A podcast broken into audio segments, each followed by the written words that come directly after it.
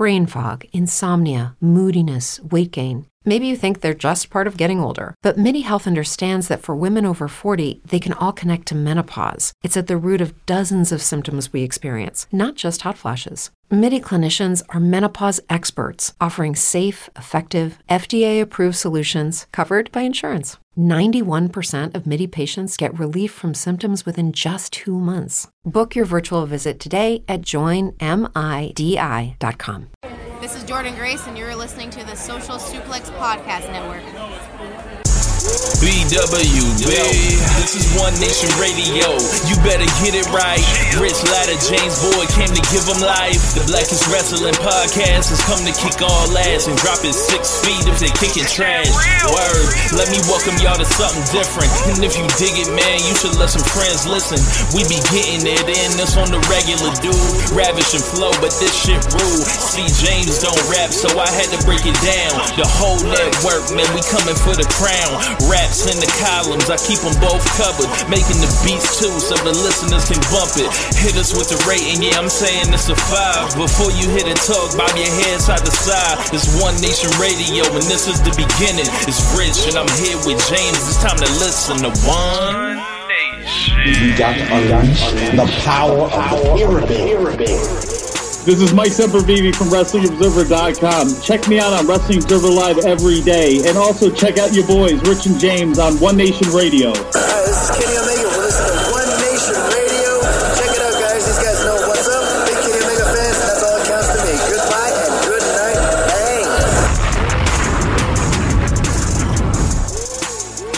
Bang. Hey, folks. Welcome to One Nation Radio. I'm James Boyd, here we have Rich Latta. What's going on, man?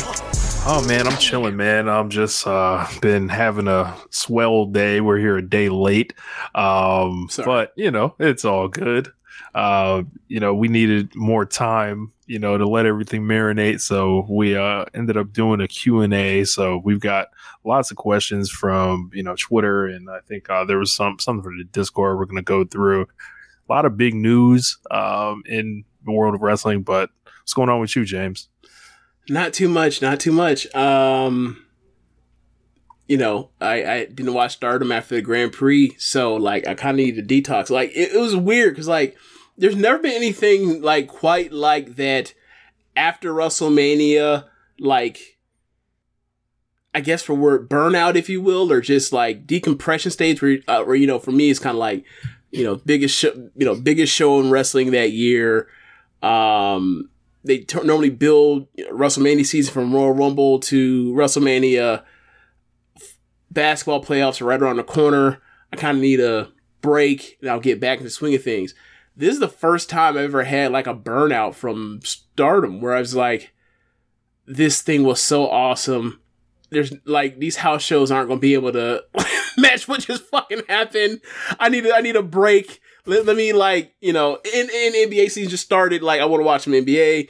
Um, and like I was just, you know, like a lot of these last two weeks where it was like I would not watch any wrestling until like the weekend and have to cram some stuff in to um to watch. Um, so like I'm actually up to speed on on AEW. I'm up to up to speed on uh Stardom. So like I went and watching all the Stardom shit, like everything except for um freaking um New Blood. But I even watched the main event of New Blood, and I know what happened to New Blood. So like I'm ready to rock. Um, Hell yeah. yeah. So um, Um, next the week on news, the I'm a little behind on the news, but, you, but you're gonna have to fill me on the news, and we'll go from there. But, you Yeah, know, that's not too different from some from some days where like I'm just like away from whatever weird discourse there is going on that you like you plugged in and you've been in, into it for a couple hours and ready to go. So um, I, I'm, wherever you take me, I'm ready to go. There's some stuff. Uh, before we I get bet. there, though, make sure you guys are downloading One Nation Radio on the individual One Nation Radio feed. We are seeing the numbers uh, rise slowly. So uh, if you normally listening on the Social Suplex feed, you want to support One Nation Radio even more. And why wouldn't you? Because you're not haters that listen to this show. You guys definitely want to see you boys succeed. So make sure you go ahead and do that. Um, uh, there was uh, one other thing. Um, so next week is going to be a Halloween show. Uh, you know, costumes. So uh, I got mine. You know, uh, I'm hoping James, uh, you know, gets in the spirit and uh, you know, joins me, you know, here on the show uh, for with the Halloween uh, get up. I don't even know what to say to you right now. Like Maybe, maybe not. We'll see.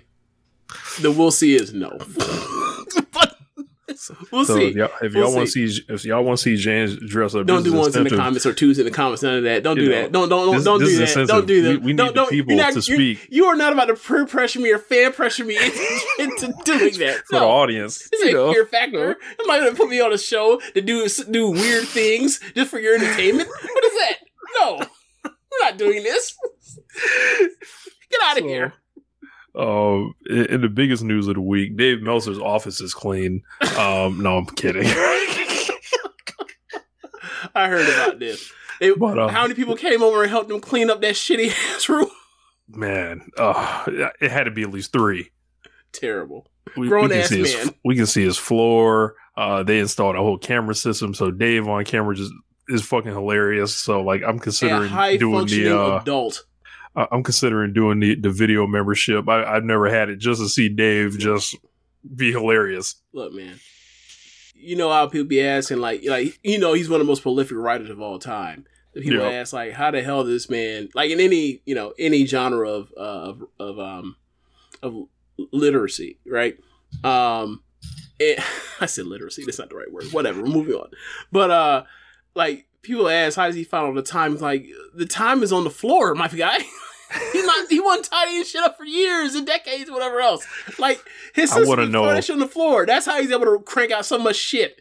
I, I, I want to know like what's the wildest shit he picked up like Oh. off the floor that was like oh there was some crazy ass story that like he forgot about that was just like laying there or something some notes that was laying around like oh my god Did, did yeah. anybody? Did anybody? uh like Dave should have did this on a live stream clean that whole shit up he he and, and people got to super chat this shit Uh, I don't know because you know when it comes. Look, we don't know who was involved in the cleaning, but we don't know like what they had to clean out of there. So we don't. So it might have been. It might have been shit where like someone was like, "I know damn well you ain't bring me over here for your stinking ass birthday to help clean up uh this bullshit that's been that's been here in this corner hiding off and dying uh for for for, for five This the last five years. Get the fuck out of here. probably probably done picked up like a, a letter from like Motoko Baba like Giant Baba's wife saying he's banned from the arena That was so many years ago. When did it, was that the late nineties? When Bro, like she, all of a sudden his mom started started hating him, or uh, Yes. yeah, yeah, yeah. Did he ever find out why? uh I don't know Hold on, hold on, hold on, hold on. Black Saber Jr. says James got to do the Tam Nakano pose on Halloween at least once. I think I've done that on this stream before. I think I've done literally done it. Fuck it, I'll do it now. Yeah, this, this, like, clip it. I don't give a shit. I'll do it again if you didn't catch it. Which one do you want? Do you want the Utami one or the Terran one? Which one you want? very distinct Yeah. I, I... there you go. Halloween came early for you. but uh the real news of the week uh so Chris Jericho ended up signing a uh, three year extension with AEW Ah. um, and basically uh, keeps him in AEW through December 2025. Um, he's 51 years old now. Um, so they announced it via Variety. Um, so there was like a lot of stuff. Um, like, you know, this comes on the heels of the Jon Moxley extension with like uh, similar to the in ring. Jericho will be a producer and a creative advisor for AEW. He's going to continue to mentor uh, young talent. Uh, he basically stated, he said, I guess the answer is simple. Why not? Things have been going so well in the company. I really do feel this is my company. It's tattooed on my heart, so to speak. I've been here since day one. There's really no reason not to be here continuing forward. When AEW first started, I think it was basically Chris Jericho and a group of very talented people that might not have been as well known. Within three months, that changed. And within three years, we've got at least a dozen, maybe two dozen of our homegrown stars that came into their own on AEW television. TK uh, also weighed in. He said Jericho submitted his legacy a long time ago as one of the greatest professional wrestlers of all time, and we're fortunate to have his skills, charisma, knowledge, and insights in AEW for years to come. Chris has discovered a fountain of youth this year, and he's having some of the very best matches of his legendary careers against some of the top names in wrestling and expanding his responsibilities. He'll continue to serve as a valuable leader with our roster having the opportunity to utilize one of the most creative minds in the history of wrestling. So um, I uh, basically, you know, on this show like a couple months ago said he's going to work his way into being like the Pat Patterson of his time, um, and that this seems to be step one to uh, ensuring that is the case. Uh, you know, but I feel like the writing was on the wall for this. Once Vince McMahon left WWE, there was no way in fuck Chris Jericho was going back to work for Triple H. Uh, if you know about the history of those two gentlemen, it is a Cold War like the United States and the USSR. Um, it, it, it slips through in interviews sometimes. They're they're normally publicly uh, is they're diplomatic know, some, publicly. They're diplomatic publicly, but it slips through in interviews sometimes, especially when Jericho's talking about NXT because he thinks that shit sucks, and he th- he, thought it sucked for a long time.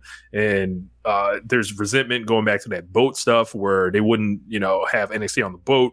Uh, of course, like Jericho's whole time in you know WWE, him coming in, I imagine Triple H his best friend being Shawn Michaels, hearing everybody saying this other guy's the next Shawn Michaels, and he probably thinks he sucks, and put put the brakes on his career a bunch. And you know they had that WrestleMania program that didn't really do any favors for either of them, really.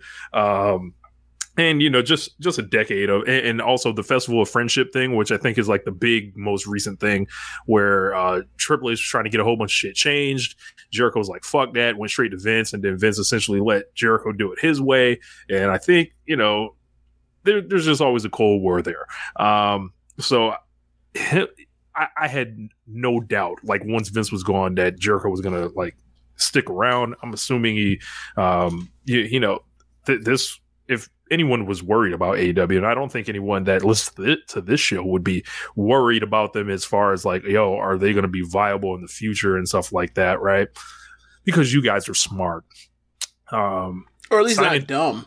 Right, si- signing through, yeah, signing through 2025 seems to be like this. Like, oh, there's there's money on the way. There's like, you know, there like there's stuff like for him to not even go to free agency to, to see, he was like, yo, I'll just take this bag now.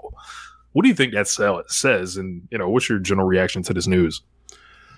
Um, I, I think that it gets him, one, it gets him to a point to where, like, he has his money secured and, like, if he's you know somehow continue wants to continue past 25 like they'll have their new tv deal by then and have more money there'll be money available for him there and it'll be early enough to where like there won't be like a bunch of in, huge influx of you know WWEers or you know another wave of them like it was with NXT guys like coming in and that sort of thing. So there will be money there as opposed to like uh similar situation when they heard about like uh we were hearing about like Kevin Owens and Sami Zayn about like yeah wait to next deal like it's kind of you know financially is not you know it's not the right time for you to come over here for us.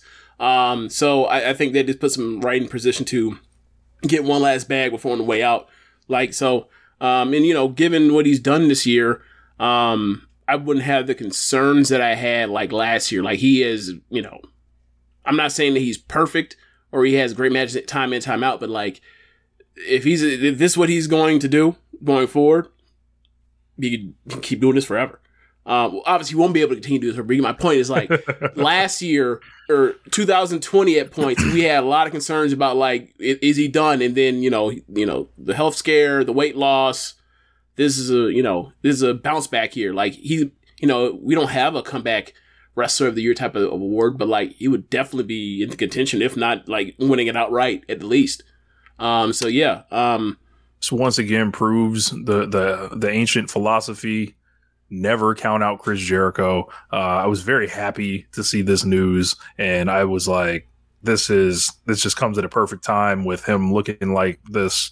Uh, this this this leader of sorts and like this this uh, well of knowledge that's around and Jericho just makes things better. That's been the case in wrestling for how long? Thirty now? years. So like, yeah. So like if you can lock him up and then like continue to like keep his influences and you know, this is a guy, you know, I've I've gone time and time again. I'm not gonna do the same Jericho segment I always do right mm-hmm. now, but uh I, I, was very happy to see see this and you know, it, it ensures like, you know, some of the the core like uh, of AEW is like going to be around. Like you don't have to worry about Jericho like you know taking his ball and headed elsewhere. Like and you know I think he would be very missed if he wasn't around. So, um, but uh, speaking of someone, or you, like you was going to say something. Oh yeah, uh, look in the chat. So a couple things. Uh, Jericho's uh, video post for Triple H's 25 years in WWE is so backhanded. Yes, it is. Um, Jericho had a better feud with Shawn than Triple H. Agreed. The Ocho going to HBO Max, baby. That's funny. AW podcasting, Omaha Steaks. Jericho is loaded. Uh, also the uh, was it uh, you know, the wine of Jericho. He also had that Oh yeah, So, yeah. of stuff. So Uh, but yeah, what I was referring to was uh, Put a check Zach, with a Zach check. Poe. Put a check. Okay, MJG. uh, no, I was, I was actually referring to. It's good to recap those, but I was referring to uh, Zach and Poe after uh, talking about um talking about doing the poses. Oh man.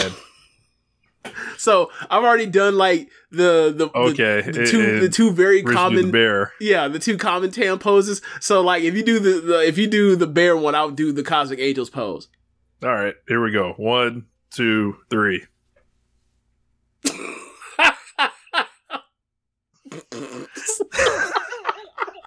All right. Screenshot that. Yeah.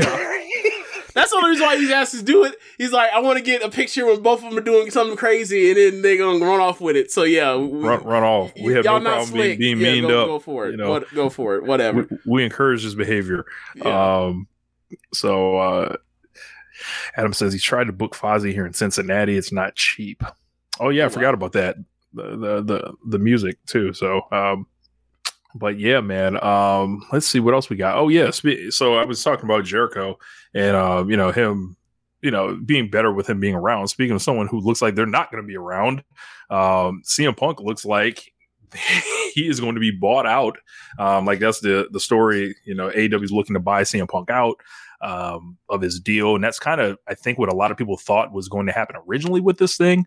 Um, like actual kind of news like broke on it. Like it's funny how Dave went on that rant about how he wasn't getting anything, and then all of a and sudden he started. he starts getting everything. yeah, you know, and you know it is. Squeaky um, wheel got the oil, huh? yeah, yeah. Some something happened. Somebody started calling Dave. Like I, I think TK was like, "All right, man, here's what's going on." Like I, I don't know who talked to him, but um, seems like the elites come back soon. But um, if you know, CM Punk's gone, and uh, I guess the holdup is is the non compete uh, issue. So uh, you know, it is. I I don't know like the non compete that I you know the reason the non compete is because they it seems like they think he's going to go to WWE, um, something like that. I think he immediately would go to WWE at you know whenever he could. Um, there's been like conflicting reports, like people people saying WWE doesn't really wouldn't have interest, like you know from the Triple H side. Da da da. da. Yeah, I don't sure. believe that. Like Yeah, the- yeah. Like, like- Triple H isn't an idiot.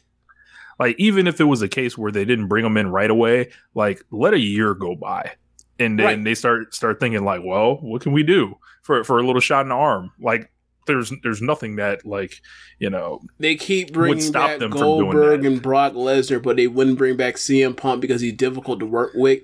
I'm sorry. Didn't is isn't one of those guys a guy that like whipped a fucking championship belt at, at Vince's head after a WrestleMania main event? What the fuck are we talking about? um you know I was I was talking to a buddy of ours like you seem to be blatantly disregarding that they went to court with that man. I was like, well, is that shit still going? No, okay. Um Also, that went to court. Like, did they go to court with Hogan? yeah yeah Didn't didn't didn't Hogan testify against Vince? Are we done? yeah man um like, people, I, I, like I get it, I get it. Like people want people to hold grudges and hold them forever. And look, I gotta say, like I admire some people that have held up their forever beefs. I, I really do. I appreciate the, the part where he's like, forget, never for, forget, uh, never forgetting. I never forgive either. Like I, I appreciate people that are willing to hold their ground on like being like, I'm, I, I, I, have had enough, and I will not go one step further with this person over what happened, and they're and they're willing to stick up to that. I really, I really do. Um, but that's not how most like relationships are, especially when it comes to this type of business. Like, they're all the people that pe- that you know they've said over years WWE will never take them back. They took back fucking Warrior. Warrior stuck him up for how much money? A hundred and fifty thousand, I believe. Jared, how much? Was that 100k? A hundred k. All right. Okay. Yeah, um.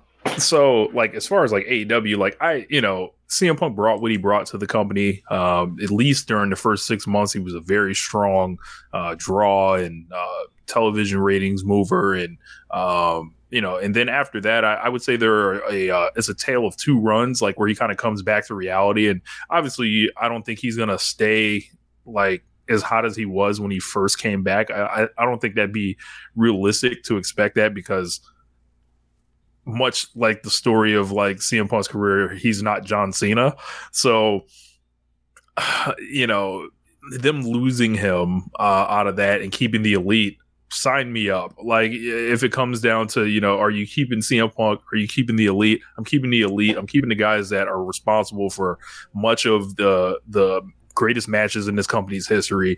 I'm keeping the guys that are like founders of this company and you know, I have confidence they'll be able to work themselves back in easier with whatever harm they may have done to to themselves in this whole scenario than you know CM Punk who embarrassed the company publicly and uh, did all this all this stuff like you know right in front of Tony Khan in front of the owner. Like the, the good thing about a lot of the elite, the elite stuff is like no one's acted an ass like this in public. Like so um, CM Punk loses kind of a lot of sympathy in that respect to me um, with his public antics, not not just at the um, uh, the press conference, but like the whole shit where he was calling out Hangman Page, like and going and taking the show like off course and shit like that. So um, I don't know, man. It's it's real weird, and I um, you know, I don't know.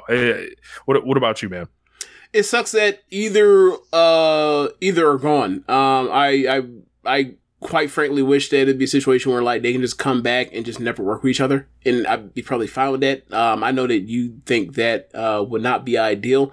Well, we're past not ideal after CM Punk uh, goes out there and does that thing with um in front of right next to Tony Khan. So we're we're past that, right? Much like we're past a lot of things, but we're gonna move on. Um, I, you know, I think kind of sucks. I think especially because like you know these acts are you know CM Punk was their or is slash was their top act, and he had an incredible year, regardless of what people think of the Bret Hart tribute stuff or not, and whether or not you liked it or you hated it. Like uh, the dude had the dude had better television than anyone in the time he was around um, in the year. So it sucks that he's going to be gone. Um, it sucks that like this MJF thing, uh, even though they were able to put a nice bow on it, um, still like there was another chapter for it, and it seems that we're going to be missing out on that. Um, and you know, like it's gonna be weird. Like he's that it seems like he he won't be back, and like we're gonna be like, all right, so what's feud of the year? Oh, him and MJF. Well, uh, who's best on promos? Oh, he probably finishes top three. You know, it's, it's gonna it's just gonna be really weird. Um, but yeah, uh, if he's gone, he's gone, and like you know, there's other places to wrestle, and that's the beauty of like having an AEW round as opposed to like if you're in WWE and you burn your bridge at WWE and you're as big as CM Punk, you can't go anywhere else. Now, like there's two places, and if you burn one bridge, you can go to other place and you get so hot and and uh, and do so much good business or good work that like they'll eventually for, for want to forgive you at the next place and you can go back to the other place in a few more years. Maybe not maybe not in the case of CM Punk thing or whatever else, but in general that'll be the case because like when we had WCW and WWE, we had people out here pulling knives out on or sorry pulling out scissors on people and going back and forth and back and forth. And I'm not talking about the acclaim neither. So um so yeah like you know for the benefit of um the wrestling business, I'm glad that this is a situation where like you like you aren't un- under pressure to like feel like if you blow you blow a shot or blow opportunity or want to stick up for yourself at one spot, like you're done in major American professional wrestling. You the only place you can find something even similar is taking your ass to Japan. So I don't think we'd have to worry about CM Punk going to Japan. Oh no, I, I you, but you, I'm just saying in the for the general person. Like I'm not talking uh, specifically for him, but like it does suck that he's gone. But like for the, I think like this setup, like if there is another type of CM Punk situation, like there will there will be a landing spot for them if they want to continue in pro wrestling after this. Yep. And I think that's Uh, for the best. So countdown is on for the elite God, return. imagine Punk doing a, a G. Look, man, that man catch one fucking Okada elbow, it's a wrap. Yeah. Um, look, he's at this point right now, like in WWE, that's per- per- perfect place to go in theory, right? Like he can get himself a place where he can only look, give me two million dollars, or sorry, I'm uh, it's CM Punk. I'm sorry, give me four million dollars and give me ten. I mean, Edge got three. Why? Why the fuck wouldn't Punk be able to get four or five? You you- so like, hey, uh, anywhere from five to ten matches. Give me four or five. Uh, give me four or five million dollars. I'm there for all the, for you know your A pay per views plus a pay per view here and there, a Money in the Bankers or you know something like that. Um, Money in the Bank is a pay per view at this point. But you He get my can point. go- like he can go wrestle do the the end Fiend. schedule. he, he can go wrestle the fiend. Punk in the N one. Can you, You know. imagine that man catching a fucking elbow from Segura? Oh my let, let god! Nakajima kick his fucking chest in. Like, What? No, no. One go chop. It's one go chop. You know that man hate chops. One go Man, chop. He's, he's fucking gonna- through. That He's man, fucking that through. man, that man will pull that. I'm done here, and just walk out the ring. That man will pull that bad news Brown and walk to the back. I would not tolerate this. How many how many Sherry kicks would it take to get him out of there? One? No, no. Does he even need to does he even need to feel one? Does he just need to see one to be like, nope, not coming here? I think he'll see it and be like, "Not for me, not for me." Like she just kick, like wait a second. She just kicked her and it sounded like a baseball bat hitting a baseball. No, no, just no. Oh. the elite rides again, so can't wait for him to come back. So let's see. Um, from there, uh, I guess we should go to uh, our Q and A. So um, Okay. we've got a few. So we'll start with uh, with Bruce. Shout out to Bruce. Um, he says, "Question: With how would you fantasy book a program?" Dot dot dot. Just kidding. Um, no, okay. Real question. There's a lot. There's a lot of work. yeah. He said, um, with MJF seemingly destined to win the AEW title, do you think he's a type performer that is better suited to the chase than actually having a run as the champion? I think he's good and versatile enough to do either at a high level. And given that he already doesn't wrestle that much to begin with, it you know it fits right in the category of he's an event attraction. Put the belt on him. I will say that like if you're going to make him the champion, um, and he's going to do the do that in the same fashion where he's only going to wrestle. I don't know, maybe maybe 18 times a year or whatever else. Then like I don't necessarily think that's conducive to being a long running champion. Um, but that could change depending on if like this babyface thing that they seem to be teasing like comes works through because like he can always talk himself into, you know, being a big deal and setting up the next opponents for him in that way and and whatever else. But uh, yeah, I think I think he can make it work because he's that talented and versatile as a talker. Yeah, I, th- I echo your your sentiments on that. His his promo ability is strong enough to where if it's like, yo, you got to go eat innings, like he can eat innings in a way like you know you couldn't just throw Heyman out there with, with the mic.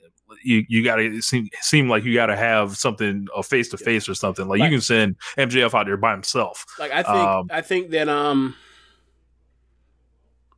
I don't know if he can go out there and basically fill and bus as a fiery baby face like, you know, like he's John Cena necessarily. I, I mean I I wouldn't doubt it, I but I have to see it first, right?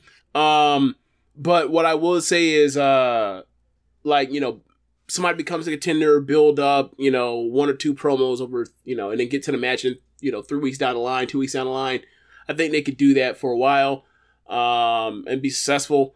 I just um, I just wonder like, is the pattern going to get? I'm you know with me, I'm always worried about like when he gets himself into singling a pattern. Like that's kind of reason why it seems like they decide to stop like tease and do the firm and then be like, all right, we've already done the pinnacle. We already did like the um, you know the dissension between House of, not House of Jericho. Um, I said House of Jericho. Inner Circle is like you know, and also when he was, you know, buying off people for them before he even did the pinnacle, it's like, all right, we already know, you know, Wardlow and all that kind of stuff. It's like, he is like he was building up some pat, uh, another pattern, and then now he's like, all right, nope, nope, nope, nope, nope, nope, nope. I know you're already thinking I'm not the same thing I've already done before, twice, three times over. No, so like it seems like he's already kind of been aware of that, but like uh, as far as the pattern of he's just going to be building programs, talking, and then have a match, and then like building programs, talking, and then have a match, and it seems like a once a month thing. Um, I, I think that we'll see how it goes, but um, I think that I think he's talented enough to make it work, or at least make it not feel as feel like an actual routine, if you will. And, and, you know my classic philosophy on like this type of question, like the chase versus the champion thing, it's all in your um your challengers who they have set up for you. Yeah. So um I'm not gonna ask a champion like a first time champion to basically work miracles like you like you're essentially establishing your credibility. I thought they set up Hangman like with the opponents um the right way, but something like you know, like at, like like there was like a missing period. Like the matches always delivered, and it seemed like the opponents were credible. Like I don't think you could ask for a better first program than doing the Danielson thing Mhm. and then rolling into Adam Cole and beating him that strong. But Mhm. um, and you know, I think even down to Kenny's reign, like you know, you're he's starting doing rematches, stuff like that. Uh, it it all depends on what's set up for Hangman or for MJF, excuse me. Yeah. Um, Red Leaf uh, at Bowling JD. Uh, he says need in depth thoughts and opinions on Chanyota from New Blood Rising Four. Um, so he hit us with the thoughts. Um, Okay, so um, I've seen limited footage of Chanyota, and what do you um, mean by limited footage? What kind of footage? Not that kind? So Okay, um, okay, I, so I, I for saw that- I saw her, uh, you know, lifting up Rossy That- off of okay, the so ground the where he press conference, stands. Funny stuff. Yeah. Okay. Yeah. So Chanyota, for those that don't know, it, it is funny. Like every time we, I feel like I always have to do like a disclaimer for like people that like watch us, but like also don't like watch Stardom or Joshi at all, and they and and they still regularly listen to like our Joshi segments. So like Josh knows how to say like Utami's last name, but it's like but he but he doesn't know what she looks like. But whatever. But um, Chanyota is from a promotion I think called PPP Tokyo, and um, also either on the side or in a past life, if you will. Uh, she was a uh, JAV actress in um, What that in stand Japan. for, James? Japanese adult video. She was a porn star. Um, so and I was going to get to it, but whatever. Uh, so- but yeah, so um, she wrestled uh, Mai Sakurai on New Blood Five. I did not watch the match, um, but you know, from the press conference I've seen her, um, where like she seems very charismatic. Um, she has a great physique, um, like muscular, like yeah, yeah, double biceps and all that. So like you know, obviously attractive woman. Um, I think if not for like uh, Joshi's like uh, history of hesitancy towards like pornography eh, or I, is a little different, but like pornography, I think that like she probably would have gotten a, a, a more serious look or whatever else, or, or because like there's been t- there have been times like stories of like you know somebody was a Joshi wrestler like shot a video in Shinkiba First Ring. They found out about it, and then like she was blackballed forever from the promote. This is like a decade ago, over a decade ago. So, like they they they've uh, you know a lot of the companies have always been like. "Mm, You know part of it, and you know, like even even to It's this like day, that like in America too. So like, yeah, yeah. At, at the Like- same time, like, like they new- make sure you didn't like in WWE at least. Like they make sure you didn't do nothing.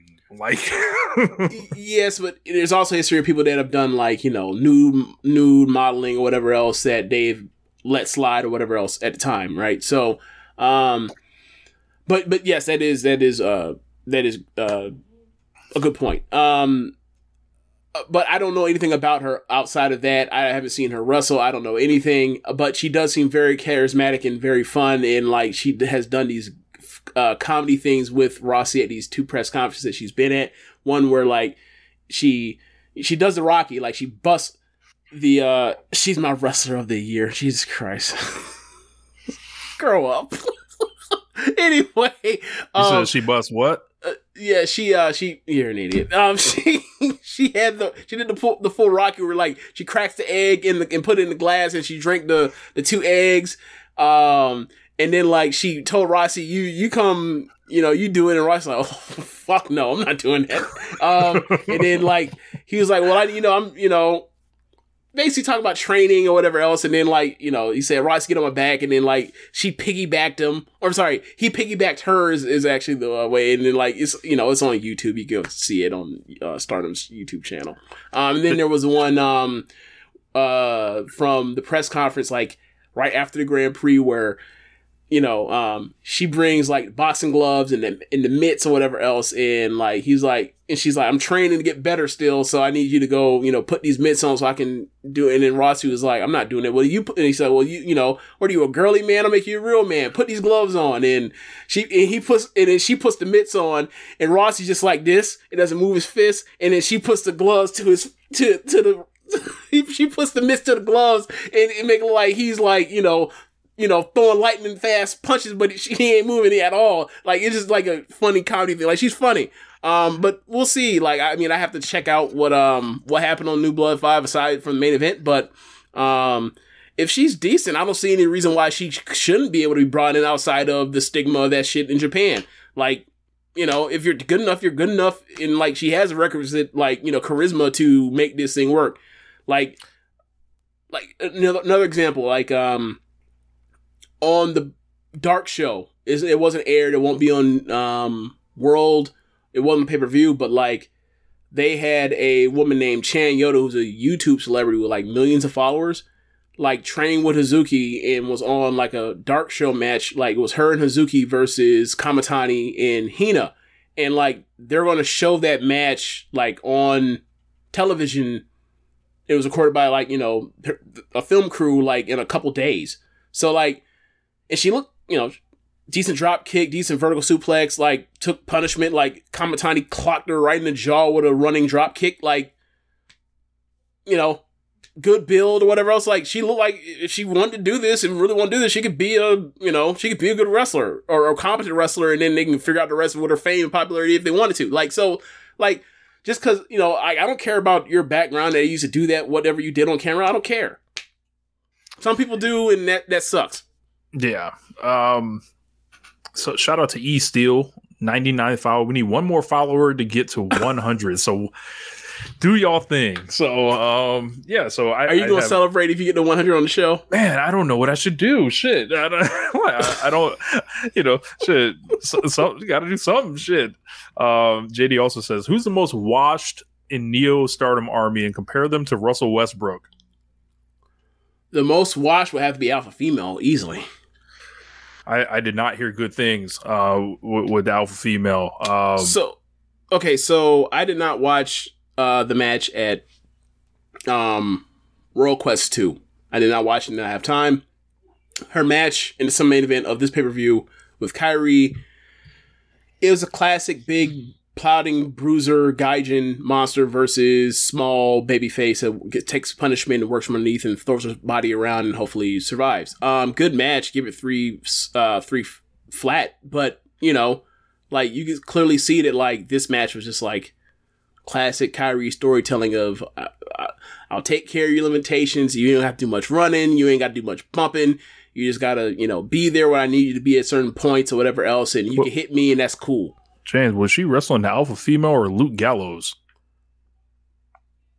It was very much like a Luke Gallows Fale type of match in the G1. Yeah, a decent one. Not like not like one of the matches that you absolutely hated, but a damn sure one like one of those like Okada. Oh my god, Okada got a four star match out of uh Fale. It wasn't one of those. It was one of those like oh this is passable. Moved on. It was one of those. Yeah, man. Um, as far as Russell Westbrook, he's struggling like he's he's not playing well. Um, he's not out of the lineup tonight. Um, he's made some erroneous decisions with the ball. Um, he's getting run out there for a lot of minutes that maybe he should not be out on the floor. I feel like there's there's some type of uh, dark reason why he's he's being showcased like this. Uh, you know, I, I feel like they're trying to you know they're trying to convince somebody to, t- to take him and there, there's a lot of like politics going on with you know he's making 47 million, so he kind of has to be in the lineup. You can't really like bench this guy like that because he doesn't seem to react well to it. Uh, and they haven't explored the option of sending him home. Um, And that's probably the option for the best for everyone. Yeah, Ru- Russ is like one of my favorite players, like you know, throughout his career, and it just seems like he's he's at the end of the line, and um, a lot There's of no shame in that because the end comes for everybody. right, and it's just like Is I he think- handling gracefully? No, but most don't. Yeah, like, it, it- like I I feel like as, as fans and you know people that are talking about about Russ, like you know, we can kind of say what we want, but not obviously not to him or anything. You know, somebody got checked for doing that essentially, and he made them cower like a hoe. Um, That's the thing that always gets me. Like, Rich, I know you, you know the joke. Think about a check. You say something, he go up there and beat you up. How you go to gonna enjoy that money? You can go to every Laker game you ever want to ever again, because it ain't gonna last long. whatever he put you, whatever he put on you ain't gonna last long. But the money you get off that gonna last a lifetime. So I don't know why y'all throwing up when, when, you, when you say when you say whatever slick thing you want to say to him, and then like. And, and then, like he, he he pull your card, it's like just bold up and say what you gonna say. Because what worse, what what is gonna happen? Malice in the palace. um, but I, I think some of the some of the rhetoric around him is a bit erroneous and heavy handed, especially like from the from the media. Like, bro, like you sent me that Kevin O'Connor column, and I was like furious, like just reading the first paragraph. I'm just like, The first sentence was out of pocket. I, th- I think Oh. the rest of it was pretty fair, but like the way the way you went about it was kind of like, hey man, you ain't really. And look, to be fair, O'Connor has written articles plenty of times. He was one of the last people on that, on on the boat of like, hey bro, I don't know why you keep thinking like Westbrook is going to be the guy that adapts. He's never shown any way that he's going to adapt this game to make for the efficiency that like he's not going to, you know, he's not really meant to not have the ball. He's not going to be a cutter. He's not going to be a screener without the ball. Even when, even when you account for the things of like when someone can't shoot, like you don't have to be too scared of them being a cutter or whatever else. But like O'Connor, like last year was harping like all he has to do is do you know these things. Everybody says he's he, you know this hike can in the league longer, and he kept defiantly saying he wasn't going to do it. And like at this point, like most people were like, "Hey man, I don't know why you wrote this article that he could do this." We we were people have been saying this about him for like three years now. At this point, it's never going to happen. And like I guess like you know, the first three games were so bad he's he had enough. Um, I still think even you know. Just cause like you had hope and that dude let you down or whatever else, you don't write that first sentence. But um, I think everything outside the first sentence is fair, but he shouldn't have wrote that first sentence. His editor should have like been like, "Are you sure you want to say this?" yeah, yeah. Like, there's just a lot of like, like the media members are going in extra hard on him. It feels really personal, and it's just like it's icky, man. It, it, it's shit that like I feel like you know the athletes, especially somebody like Russell Westbrook, and you know what he's given to the game, kind of deserves a little more respect at the end. But uh, I guess it's not about what you deserve; it's you know you get what you get. So. um I, I, I mean, there's you know, there's a lot of stuff to play with this. You know, you're a Lakers fan. You know how it is. Like, it's the most popular fan base. It's the most popular player, also on the most popular, uh, you know, um, team, and they're failing. And like it, and it's just, it's all bad for him. It's all bad for him, and he's always been, you know, He used to have never- to take them bullets for Durant. He's taking them bullets now. Yeah. And he's never ingratiated himself like or shown any like humi- humility side except for the times he's dancing. Um and it, it sucks. That's how it's how the media treats people. where it's like if you never if you never show your humanity or show like a side of vulnerability, like you can't just ever be all just pride and boastfulness and um or whatever else they'll they'll say you know they'll you know they'll they'll paint you a certain way. That's always been true but um i don't know why no one like i don't know maybe you know he had to fall out with his um his longtime agent that said Agent, he, he yeah. should have made you know adjustments along the way and then he you know he told him no go to hell and they you know severed relation their business relationship. But like it seems like there's nobody that he can listen to that's to tell him any different. And like, look, that's the reason why he made it to the NBA, and that's the reason why he'll be a first ballot Hall of Famer. But that's also the reason why like this end is going to be really or has been really ugly and is going to continue to be this ugly unless he makes some change. Otherwise, like it's gonna be you know it's gonna be like where is he now? Who picked him up? And then there's gonna be a bunch of people asking like why is this dude in the league? Suppose whatever. It's like well because of his because of his attitude. And yeah. like look, it, it works when it works. that's what got him there, and it's also why he can't he won't be able to come back after a certain amount of time. And it, I just I I I really hope because you know he's not he's never been my favorite player. He's always been someone that's often frustrated me with the way he's played, and a lot of it is um, stuff where like I, I see the way he plays is like why can't you just try to optimize this five percent better or handle this five percent better, and you, and you, could probably have gone over the hump at certain points, whatever else, maybe not, or, or you would have came closer than doing it your way. But whatever, it is what it is. Um, and like you know, I think it's I think it all stinks. I don't necessarily feel bad for him, but I think like the the the is but I definitely empathize with the part where it's like this is the end and he ain't equipped for the end because if he was, he probably would have never made it this far at six foot three. Regardless of the part where he, like he may have been the best athlete ever seen on a basketball court. Like it comes, it's not just all about like, it, you know, when these sports, people think it's just like you get gifted with, or you just train and you get the muscle and, you know, and the quick twitch to go with that. Like, no, it, a lot of that comes here, a lot of it comes, well, uh, it's here. I'm putting the thumbs on my chest. But like, is, is this, it is this, right? Um, and like your this, head and your heart for those that are yeah, listening. Yeah, yeah, yeah. I think they got it when I said I put it on my chest. But uh, yeah, like I think that um, I think that like you know, he just it was gonna end bad. It was gonna end bad. Um, and, and it's, it's somehow ending worse than I imagined.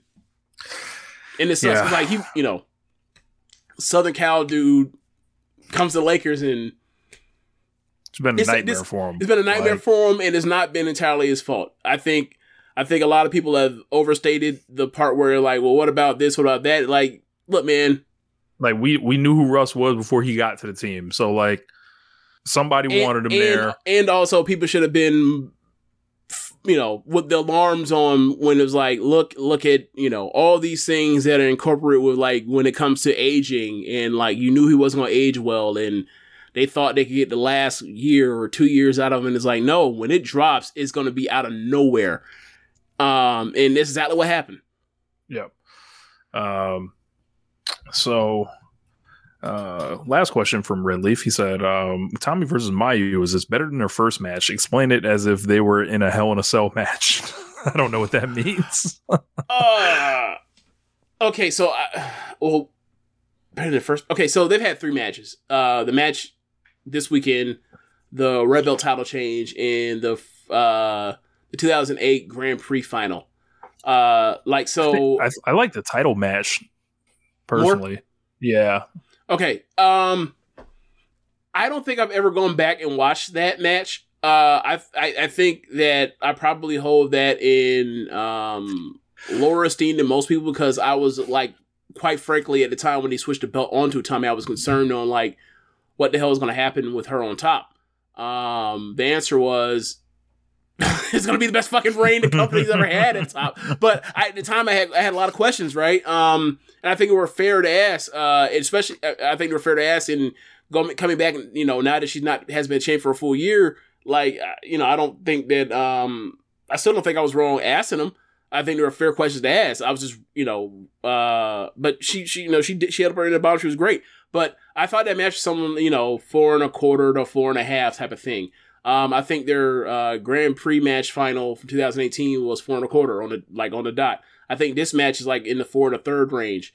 Um, uh, you know, but I probably am wrong because I had a, I was more like, oh my god, they took the butt off Mayu and they put it on this person that's not one of the, you know, like right now bankable like top three, four, five stars in the company. She's been presented as such the whole way through for her since the day she stepped, she debuted, but super rookie Yeah, but she was never, you know, actually over to that extent. Now, it, at this point, it don't really matter. Like, you know, you have your top stars, you have your Tams, your Giulias, your Starlight Kids, your Mayus, your Natsupois, but like, if you put somebody and present them and start them well enough, and they can hold and they can hold it up, and uh, when they're presented that way, um, in spots like like Shuri, like Kamitani, like uh Utami have, it doesn't matter. Like, it still is just efficient machine. It doesn't matter. So, um, I, you know, at this point, I have far less concerns for the next person that they, you know, do that with. Uh, apparently not when it comes to some of these fans where they, you know, talk about Mirai, but Man. um, but whatever. Like, uh, I, but yeah. So, but I think that like just regardless of whichever one, which in, in these three Utami um, Mayu matches, they're all great. Um, and you know, I'd have to go back and watch the second match to remember how the the finish was. Um, but like, it, the last two especially are just like declarative things of like Utami, like is just better than Mayu, and Mayu can survive it or she can't. Like Mayu can beat her, but Utami is just like she's overwhelmed with power every time, and like can and Mayu can sometimes survive it, sometimes she can't. Like uh when the belt changed on um uh two year or um yeah, two years ago, like Mayu had just went through you know um had went through uh that Shuri match and that or the Shuri defense and then the uh Takumi offense and she was wore the fuck out from those two. She got her ass kicked in both of them. And then the third the third person kicked her ass, she couldn't get answer the count that time. this time, you know, she uh she hadn't had a kind of wear and tear on her. She was able to survive the onslaught from Utami. And like either way, they're all great matches. Like I, you know, when she like Utami's working over her back uh, in, the, in that in the match on the weekend, and then like I'm thinking, okay, she's going up to give her that second rope air, raid crash, and like Utami drops her on her fucking neck and stab from air raid crash. Like Jesus Christ, like like they're they're just so good together, and like it's an amazingly like protected match. Like the only other match that they have that's up their sleeve, they could be like. You can pull this out or whatever else any given time, and we haven't done it a number, uh, you know, like four or five times. At this point, is like Giulia and Utami. That's the only other really super big match for like everyone. Like they're heavy hitters that like they haven't um done you know at least three times that I can think of. Maybe I'm maybe Well, unless, and- unless you want and to count looking like at the w- in, into it. and like looking at the way the booking seems to be like ri- rising and dropping them like i feel like that's a first quarter of next year kind of match. So Oh yeah, I could Um, definitely see that be like a March ma- March 2023 Giulia Utami type of thing. Yeah. yeah. Uh question from dan dan coffin. He says how long will it take dave to reclutter his office since it's been cleaned with their changed video? Is this really the end of the dave meltzer talking head documentary interview in front of a disastrous office era? Sad exclamation point Um. So I'll give Dave at the new year, like at new year, watch out. that would be about what I was gonna say. Like for those that you know have ever been around, like people that aren't that can't keep tidy, or you know, uh, or even like someone that's like a borderline hoarder or paper hoarder, if you will, like disorganized or whatever else. Like that stuff, they're not gonna tidy that stuff up, you know, every other day or every day. Like that stuff gonna pop, add up and add up and add up, and then like in a couple of months it could be not necessarily as bad as that was, but it could be like it's still a mess when you when someone you know with fresh eyes comes and sees it. So yeah, I I would say like yeah, he has probably you know ended this year. Yeah. Sam Brown, Sir Sam, he says, uh, if Punk is on the way out and the Elite come back, where do you see them fitting in? It feels like they can't just come straight back like nothing happened after everything. Um, I, they did get stripped of some belts, so they, they could easily slide back in that. But What's I feel like? I, I was uh, reading uh the, the chat. Sorry about that. Sam said if Punk's on the way out and Elite come back in, where do you see them fitting in? It feels like they can't just come straight back like nothing happened after after everything. Um, I I said I feel like you know you could immediately program them, them back in the trios. Um, Mhm. The only thing with that is I, I feel like at some point they would need to address like with the audience kind of what happened. Like even if they don't want to say, you know, CM Punk's name or something like that, like, they- like they've got to find a way to like tell us whether in a press release or like a, an announcement or something like what happened to them, why did they lose those belts, something like that. Uh, you know, I, I feel like these guys are all great wrestlers. These are like they're they're responsible for so many of the the greatest matches in the history of the company. How about we just have them do that? Like, yo, there's there's plenty of teams and people that the Bucks haven't faced, and there's plenty of new opponents for Kenny. So even if you got to break them up and pop them back into singles and tags, you can go that way, uh, or you can keep them in their own like little little trios bubble wrap because there's a direct um, death triangle thing kind of waiting for them. You have to soft launch them back. Um, you know, happy we're back, blah blah blah, and then like they're gonna have to have somebody like speak on them being gone, and not in a way where they actually talk about the details, but at least like acknowledge like, you know, you were put on the, you were you were you were you know, too hot for TV for a while. Um, and they got kind of acknowledge that and play off of that for a while. Not like long, like at least acknowledge it in promo, build it as attention for a match, as the heat for a match, and then have the match, and then like, you know, they'll they'll reestablish their roots that they have laid in the company on screen with people. Um, but you know, but that's not like some, but that's like a, that's like you know three, four, or five weeks, and then they're it's back to you know the same old, same old. It, it won't take long, but they got to at least acknowledge like they've been gone. They can't just act like, you know, They just can't skip out to the ring and be like, "We're back, guys." yeah, yeah, they, yeah, they, yeah. They can't, they can't be out here acting like some like some absentee absentee father. They can't do that.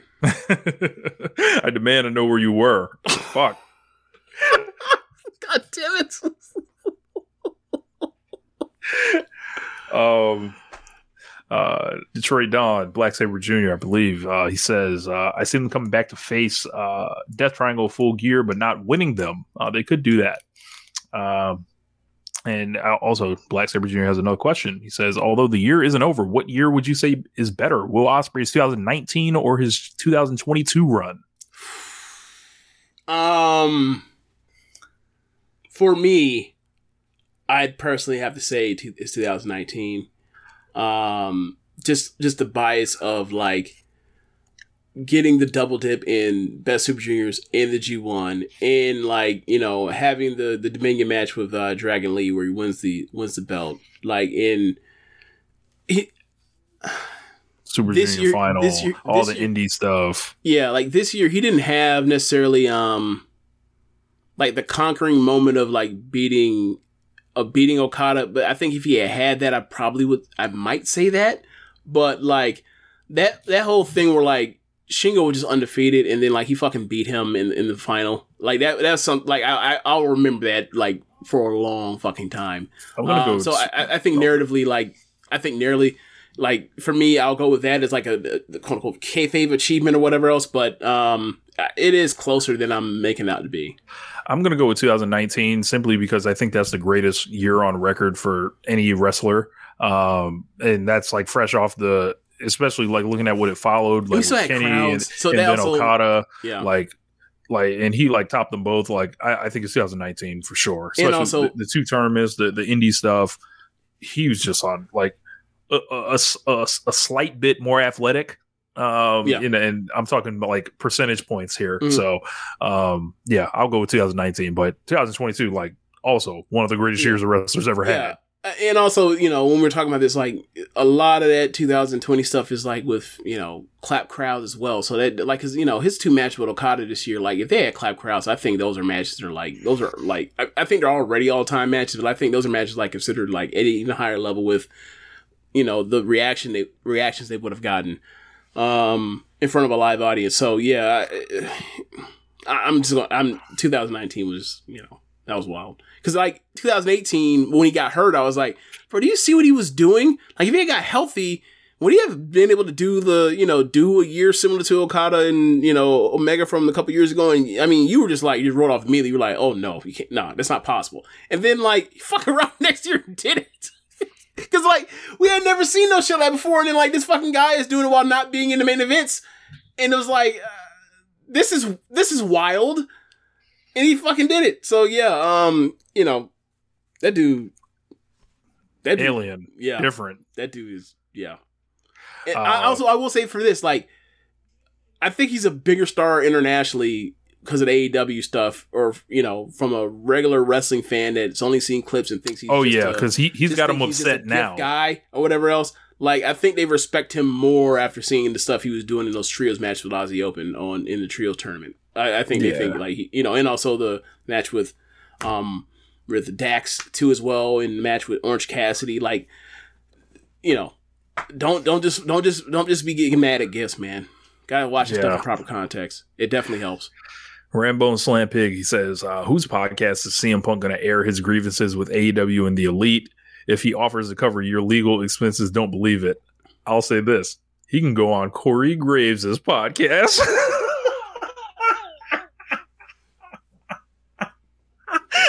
What's it called? Behind the bell, after the Who bell? the fuck knows? All I know is when he shows Maybe up, he I'm- could go on one of those. Maybe he can go on one of those co-opted ringer podcasts. All Maybe he I can know do is that. if he does if he does that shit with Graves, the first thing I'm I'm I'm tweeting is Punk Rock is back. or dead. No, because remember that man was like after he got beat in that one UFC fight, it was like you know you turn your back on your friends. That shit's not Punk Rock. I was like, you don't grow the fuck up. You sound like a fucking child. He doesn't be your, he doesn't be your friend anymore. Uh, I- that sucks. But like, why mention this now if he's losing a fucking fight? A, a shoot Oh, fight against some fucking professional fighter, you asshole. Brewhaven, CM Punk should do Ryan Satin's podcast. My fucking god.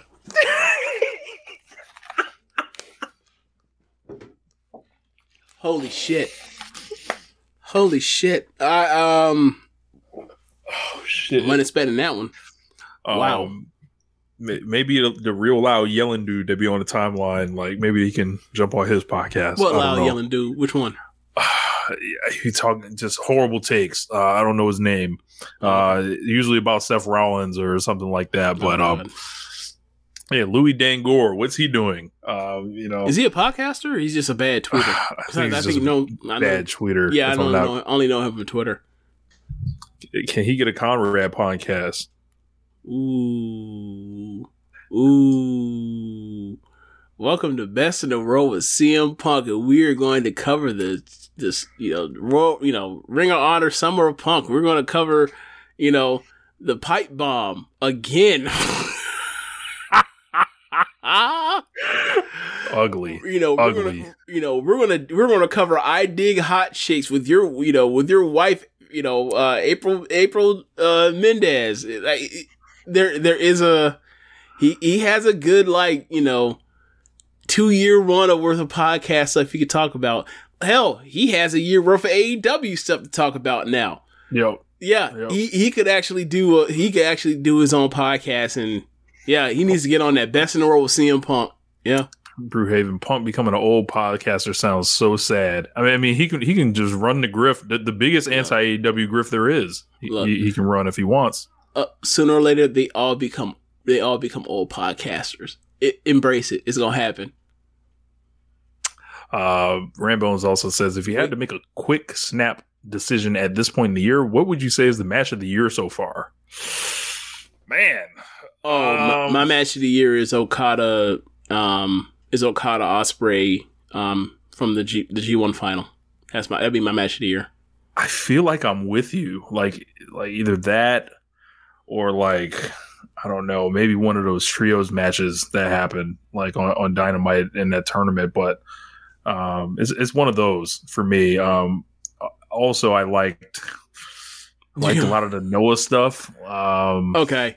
Yeah. So um, kind of lost. Uh, like there's like there's a lot of like there's a lot of stuff out there. Yeah, uh, I, I still have not seen FTR and Aussie Open. Uh, uh, James has. Um, so I, I don't know. A lot of people were talking about that. FTR and Briscoes one was was really good. Uh, I think I went four and three quarters on that. Um, hmm. yeah, I, I don't know. Um, I, I have to I have to look, but uh, just just a quick decision, either the G one final or um, one of the one of the trios matches. I'll, I'll go with the um, with the United Empire versus uh, uh, the Elite. you like that more than um, Shingo and uh Ospreay from G one? Then you get F five. You know what? I like that one a lot too. So forgot about that one. Yeah, um, That's in there too. Yeah, FTR, Young Bucks, uh, FTR, Dang- Young Bucks, Danielson, Danielson, and um, and Hangman two. Hangman. Yeah, that that that probably be my that probably be my my favorite singles match in AEW this year. Um, Yeah, I'm with I, I I prefer Lucha Bros, Aussie Open, and Ospreay match more than the Elite one. But that I mean those those like those two Aussie Open and Ospreay um trios match would be in the top.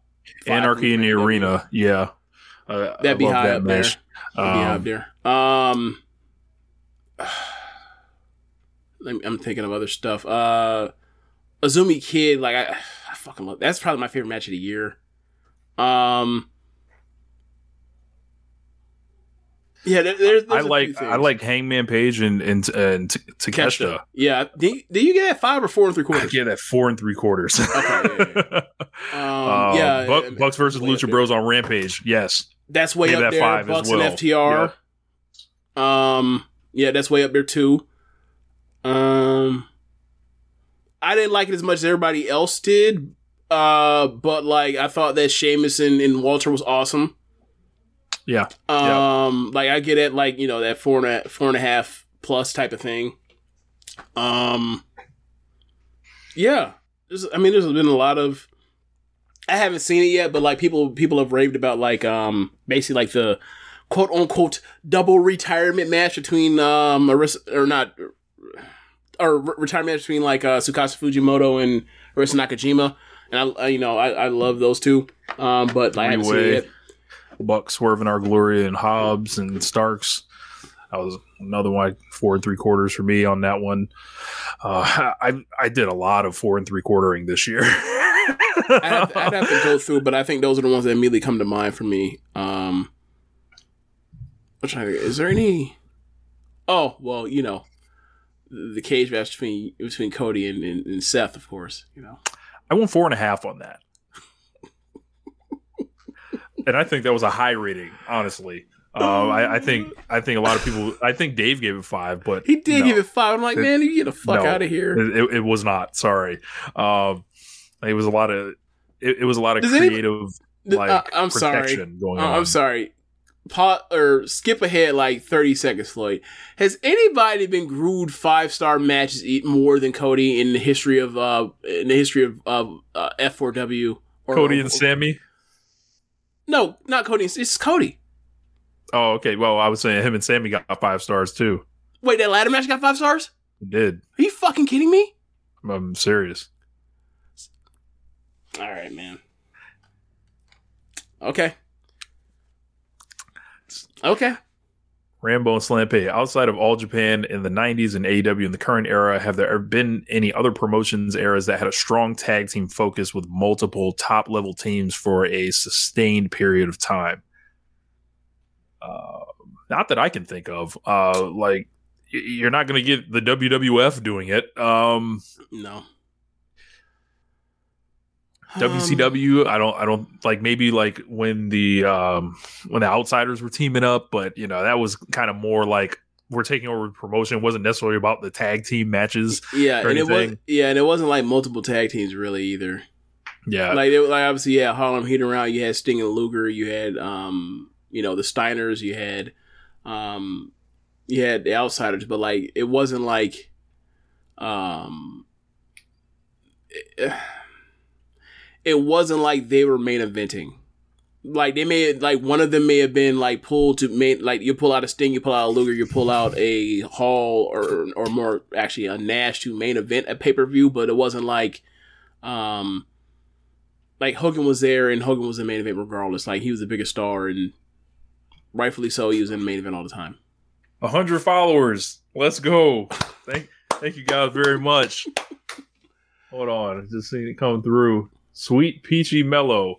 Uh, shout out to Adam for uh for for uh making making us aware. So uh, yeah, it, man. that that's awesome, man. Appreciate Uh, it. That is, Um, that is that is that is what's up. Uh, So yeah, besides that, I I can't really think. A- uh, AEW in in all Japan. Um, yeah, that's probably it. That's Yeah. probably too. Like, I mean, I mean, I'm shout sure. out to Liz. look, I, I um, I, I like maybe wonder- Jim Crockett Promotions. Adam is saying in the comments. I, I don't have enough yeah, frame like of when he used to do the that. Crockett Cup, when he used to do the Crockett Cup, probably. Um, that Yeah. that wouldn't be that wouldn't be bad. Um, you know, at times NXT did, but they didn't do they didn't sustain it for long. Um, I I I you know I feel like I feel like in a year or two we'll probably have a whether or not we could say that for Stardom for real or not. Um, because like they're doing a really good job with like two v two tag teams right now. Yeah, But- that that first day of the tag league is like I, I, I had so much fun watching those, Yeah. those tags, and, And you know me- like a bunch of different teams that were just like, oh, this is cool. And you know, you know what I always tell you about two their two v two tag teams. Like I, I, I normally don't like their two v two tags, right? Like, but like they, you know, it seems like they're about to put it in place to like make it a big deal because they have a you know you have Tam and Natsupoi as you know as like an ace tag team, and then you know, like I was looking at the tag at their tag league, and it's like okay, so they got four previous champions besides they're actually in, and I don't think they've ever had like four previous tag champions like currently in a tag league with you know MaiHime, um, Black Desire, FWC, and uh, there's one other team I'm blanking on that was a former uh, tag team champion. But but like yeah, like it feels like they might be gearing up for that, but. Maybe we'll have that as another answer, but that's like year down the line where we can actually say it definitively. Um, AEW definitely is, you know, they've killed it. Um, and I can't really speak to places like Dragon Gate to, to tell you if like, you know, what they've done. So, uh, but yeah, you know, probably like that Crockett Cup era, some bits of NXT, um, before, before they started just pulling every tag team out left and right. Um, and then AEW and, and AJ, uh, AJW. I don't, do you think it's weird that like New Japan never had like some super, super killer, like, you know, tag division that for any type of stamp You know one? what? You think know why? weird? Uh, I, you know what? Because I think historically the reason they don't is because those belts a lot of times go to foreigners Yeah.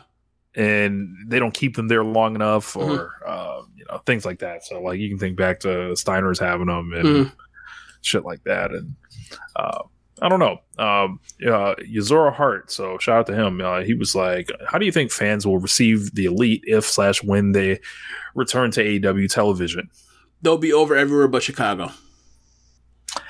i don't even think that like i think it'll be a microcosm Well, of well, their I mean, they'll get some. Well, I mean, I mean, they'll get their warm welcome because, like, there's no like flat out like you know all or nothing proposition with Chicago, but like they'll show up. You'll hear like a 25% smattering or 20% smattering of, of jeers and boos, and then the match will start happening and they'll knock it the fuck off. Uh, but once the music hits, you'll get the little, you know, hums of that stuff. But like, but outside of that, like they'll be happy to see them again and all that kind of stuff. I think the opposite effect would be like if CM Punk were to come back, he has to immediately turn heel. He'd have to Big immediately turn heel. he's getting booed out the gym Right. He, he'd have to Um, immediately turn heel. And he would make it work, but he would have to immediately tur- turn heel um, once he came back if he were to come back. I, I think the elite in their case it would be like a microcosm of like their entire existence. Like there's always a weird sect that will uh you know not fuck with them for whatever reason that they'll tell themselves and then uh like 85 to 90 percent of the of everyone else will fuck with them so Hey, um, Black Saber, type in uh, the Dragon Gate match that you say is like a great tag. Who's in it? Was it like uh, I can't even say it's Masquerade. Masquerade is done with, but uh, like tell me who was in it, and I'll check it out. I'll try to check it out anyway. You know, it's hard to get a hold of Dragon Gate shit. So Brandon uh, Candia says, uh, if you're Triple H and you manage to get Punk, what nastiness are you subjecting him and his fans to? Ooh, so you're signing him, and you're just going to torture. You're just going to fuck him up. Fuck The, him sign him, sign him, and, and, and fuck with him. I guess. Um, So the so the Vince McMahon play, not actually like act like an adult and try to like you know book better television or any of that stuff, huh? Okay. so so Uh, I would I would def- I would do it would be like a multi kind of fucking right. I would definitely feed him to Bray Wyatt just to like pit those fans t- against each other to to fuck with like his his alignment and shit like that. I would eventually have Triple H and him on an on camera promo together where Triple H is essentially saying, "So you came back." Like, and, you know, so you came back.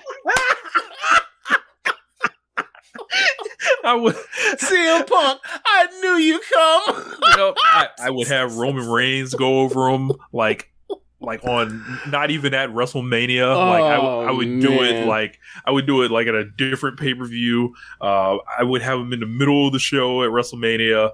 Um, trying to think. Um, This man, is- I would have him. I, I would have him get. This is I- I would nasty. I would have him do a fight pit with Matt Riddle and, and basically show like there's a there's a difference between your UFC and, and your martial arts and Matt Riddle's martial arts.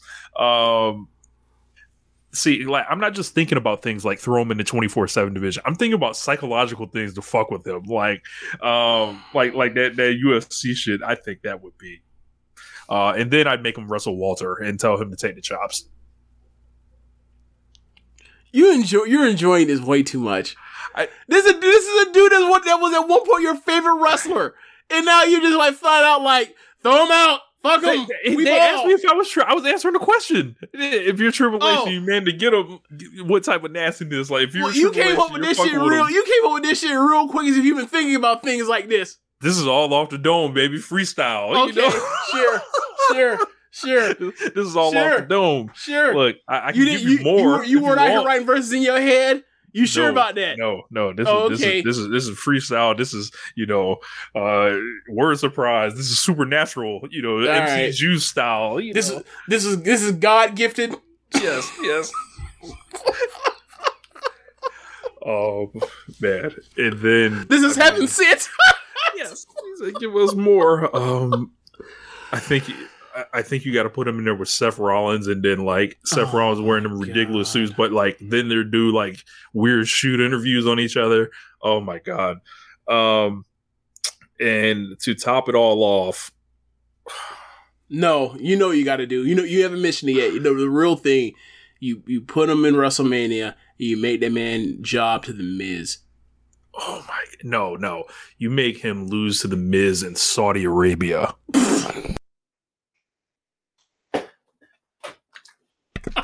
Turn it up. Turn it up. Turn it up. Oh my god. um, or um, you have him lose to Cody, but the trick is Hunter beats him with the pedigree, and then Cody like just falls on top of him and pins him. There, and that's how you end his time in the territory. So, uh, I, I think that would break their souls. Um, it's like, oh, you want a WrestleMania main event? All right, we got something for you. Yeah. um, I don't even know if Punk would be able to get into the country in Saudi Arabia if he was, you know, talking down like that. So they, they might be No, waiting no, for, no, for no, Punk. No, no, no. When you say that kind of stuff about Saudi Arabia, you can get into the country. Your ass ain't. your ass ain't getting out, bitch. getting in's Uh. easy. Getting out's the hard part. You'd be like, why does this plane no longer work? Oh. Um, so yeah, man. Uh, Adam says New Japan just put a statement out about Carl Anderson. Yeah, I saw a tweet this week that had me kind of looking at New Japan like, man, my have times changed. Um, so Reese Hayes, uh, shout out to him. Don't think I've seen him before.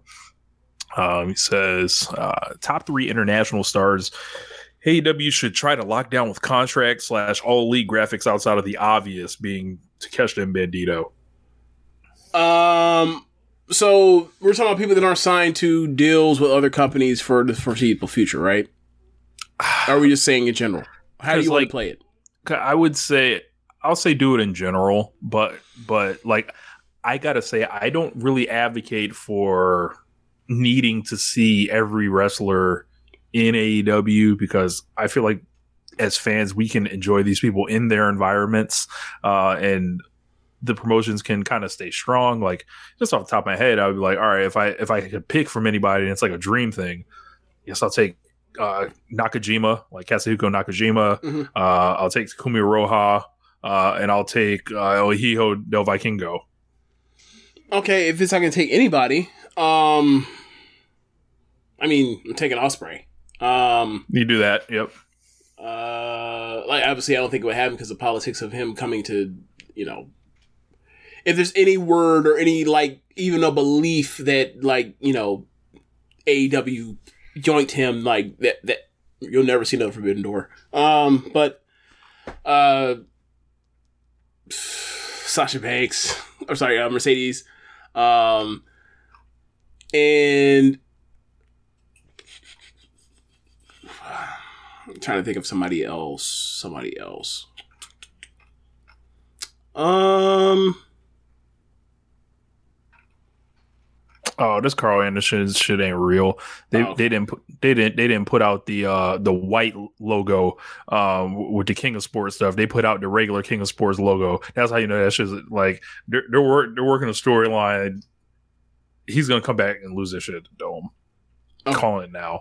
Um, Okay. So, yeah, I, can't think of a third right now. If I was going to say, uh, I don't know. Um, hmm. I don't know. I can't think of a third. Uh, So my, I'll, I'll stick with two right now. I'll go with Ospreay and I'll go with um Sasha. Uh, Brian McLennan, I don't think I've seen him before. Looks like he doesn't follow us either. So uh, he says, "Does AEW need the Young Bucks? Uh, Kenny and AEW can still be good for each other, but I haven't missed the Bucks. Have you missed any of them? And what do you want to see them all do next?" Um, I've missed all of them. Um, as far as does the company need any of them? The company doesn't need.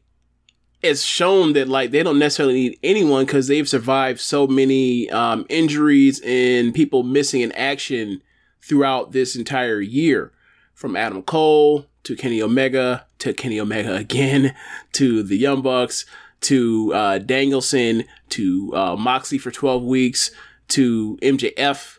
Um, like, you know, so the answer is really no. Um, but like, it's called All Elite Wrestling for a reason. I, I was gonna say I'm gonna vehemently um like I understand those points, but I'm gonna vehemently disagree with, with the notion that AEW doesn't need the Young Bucks. This company doesn't exist if it's not for Matt Jackson. Um, That is true. taking Tony Khan seriously, and they're only a part of like you know the greatest matches in this this company's history. Um, if it's your personal preference that you know you don't miss them and all that, I, I'm sorry. Like anytime you can have the greatest tag team of all time there, I think you need them um, there, especially if they're ingrained in this promotion as they are. This isn't just these aren't some Johnny come latelys that have been you know whatever. But like they're the flagship ship tag team. Like I understand that there are people that are enjoying FTR this year and they'll probably win tag team of the year and all that. But They'll like, win it. The the flagship tag team of, the, of this promotion has been and will continue to be until like otherwise noted is the Young Bucks. Yeah, And like- as far as like what It- I want to see like them do they're the next, only. They're wrestle. the only. I'm sorry. Uh, sorry, Rich. Go ahead. Say again. yeah, I- was going to say as far as like what I want to see them do next, wrestle because that's where they're the best at. Um, yeah, like they're the only tag team in the they're the only tag team in in uh, in the company that like is a consistent draw. There's no knock against FTR. There's no knock against Swerve and Our Glory. There's no knock against any of the tag teams. Like uh, you know, even I mean, hell, you look at the acclaim to how well they've done the merch sales they've done of late. Like as far as a consistent thing where like you where like they're on and they you know they draw ratings, they draw help draw houses, they help.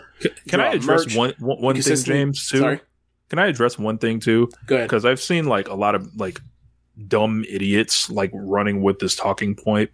So the trios matches that the elite were having, like a couple of them lost viewers. Like you know there was like a little dip, or you know hundred thousand viewers, two hundred thousand viewers in a segment, something like that. And people have decided to use this as proof, like that the these guys are not some type of business movers, some type of draws or anything. I just want to say if you're on Twitter doing this, and there are people that were I think trying to reply to me and bait me into like arguing with them that I just flatly ignore because they're stupid.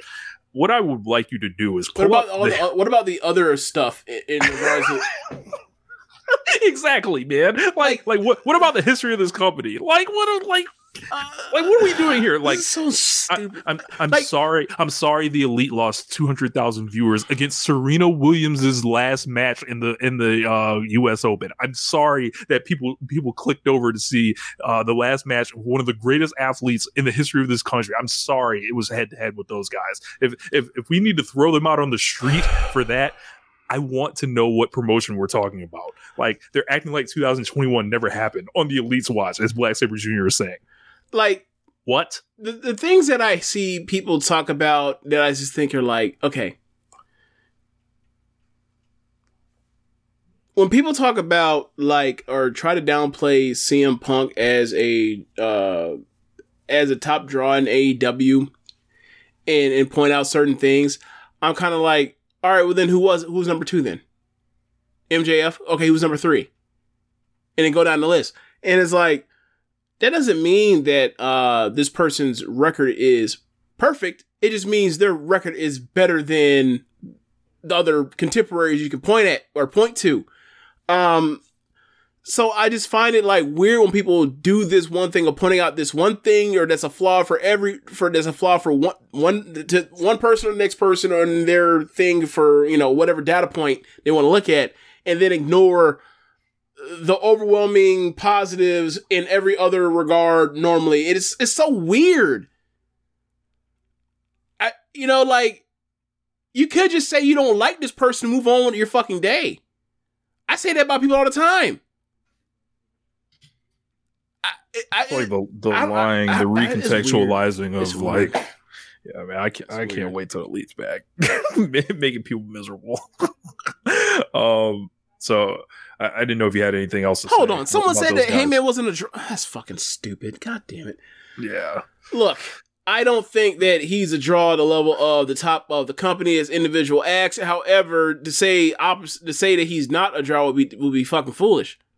Like, I I would say the undercard of some of the stuff that he was uh, main eventing on, on pay per views were like mostly driven by CM Punk at times, but like these cards overwhelmingly are not built off of one person. It's built off of three or four big matches that you really want to fucking see. So, like, if he happened to main event, then that's a feather in his cap. I'm not saying I don't. I'm not, and I'm not. But I'm not saying that you need to then compare him to fucking '96 Hogan. That'd be fucking stupid. We're in a different era. Like, and people want to compare these numbers in the same era, like as if like this industry, as if like any other entertainment industry doesn't look at numbers and contextualize them differently across different eras. Like, I'm sorry, like nobody's gonna go fucking diamond anymore, and we've accepted that, right? Like, so why? Because of streaming. So why are people acting like, you know, now that there's like forty thousand goddamn channels in YouTube.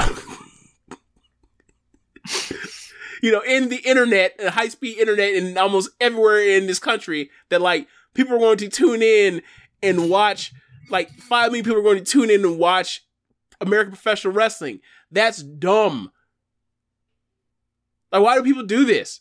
Oh, and there's fucking Netflix and Hulu and all the other streaming stuff. Like, it's the segment is fragmented. Like, unless you are NFL football, don't bring these numbers to me and just talk about this way. Or even if you're fucking NBA, outside of that, do not do not like try to do that. That's Like, if dumb. you're gonna do that, like bring us numbers like over like a sustained amount of time to where it's like, That's actually like comparable in eras.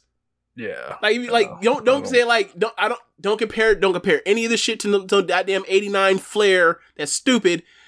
Give me something from like in the last two or three years, and then like give me the rate of like uh the numbers decreasing because of how much uh, stuff is fragmented over time. I can at least appreciate those. We can use those numbers in comparison, right? But like this whole thing is new with AEW existing. Uh, last question, uh, or second to last question, uh, from Craig at PW Musings. He said, "Will we ever see a top of the card Japanese style round robin tournament in a major U.S. promotion?"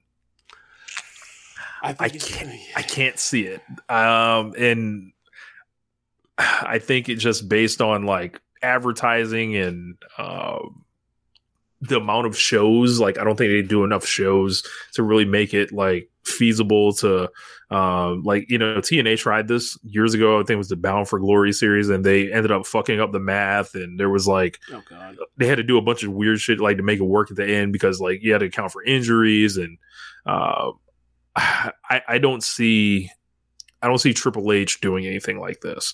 Uh, if anyone was gonna do it, it's TK. Except I don't think that's like the way he likes to protect people. I don't think he wants to segment a lot of the roster, and they don't they don't have the the, the TV time for it.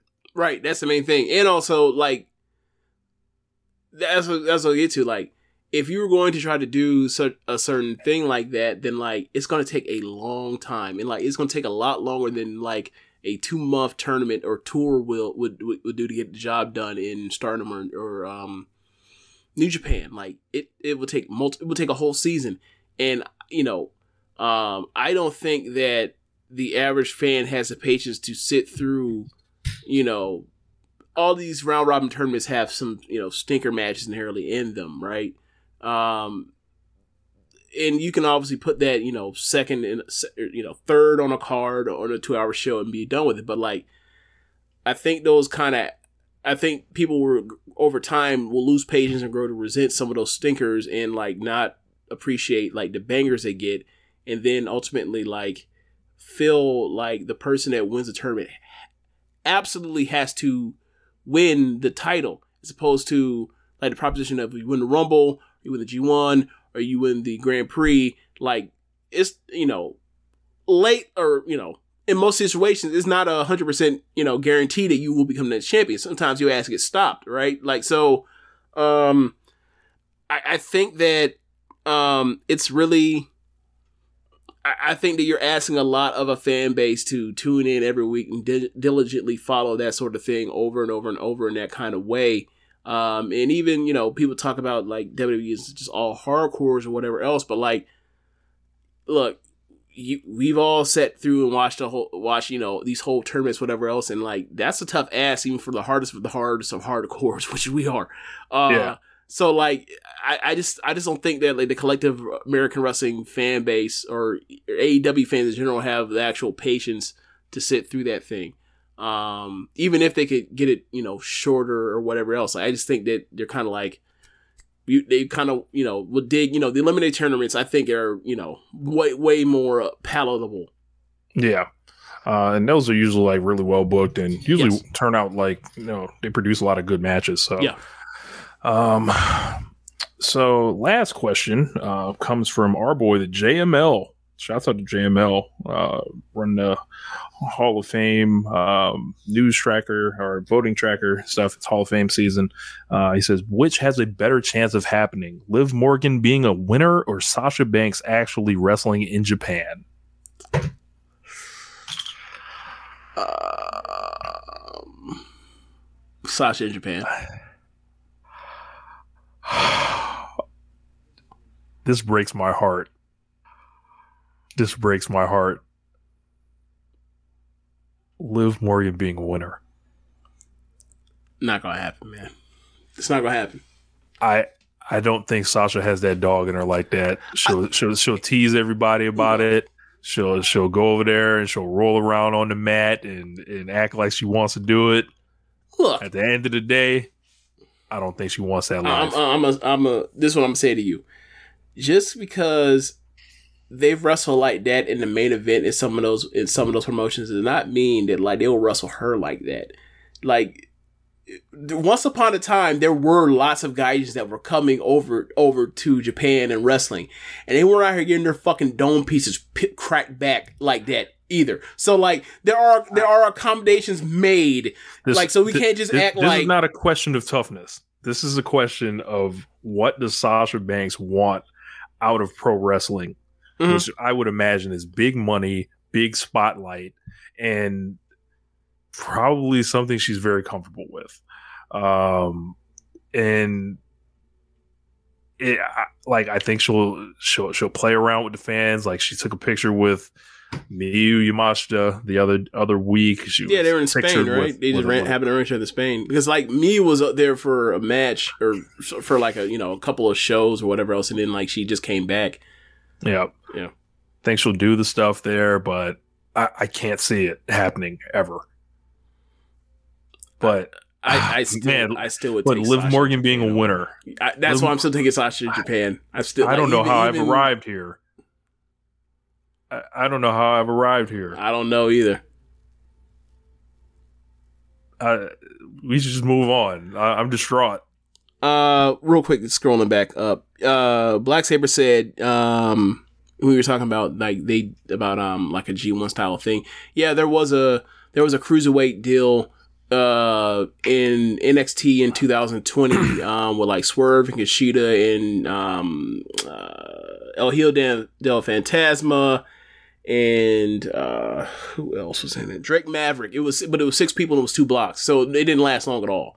It was, you know, it was, you know, one, two, three. It was six ma- or seven matches. So that I don't even know if you necessarily count that.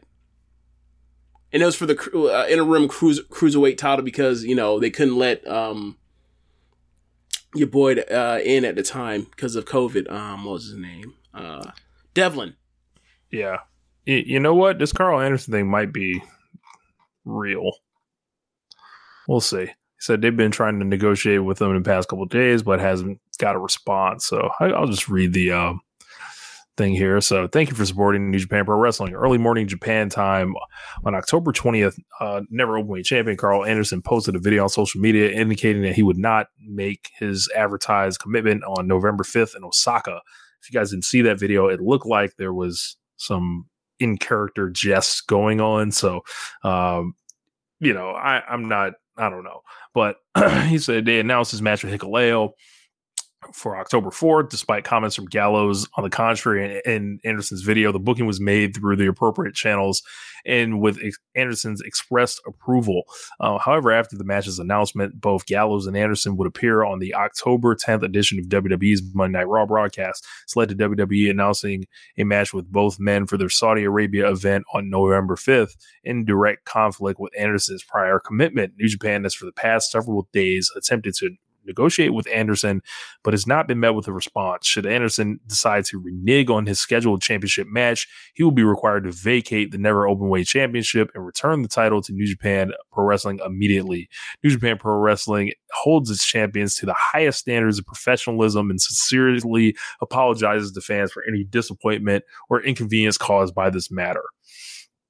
Um, what are they fucking around for? If this is real, right? Just strip him. Do it. Just strip them. What are we doing?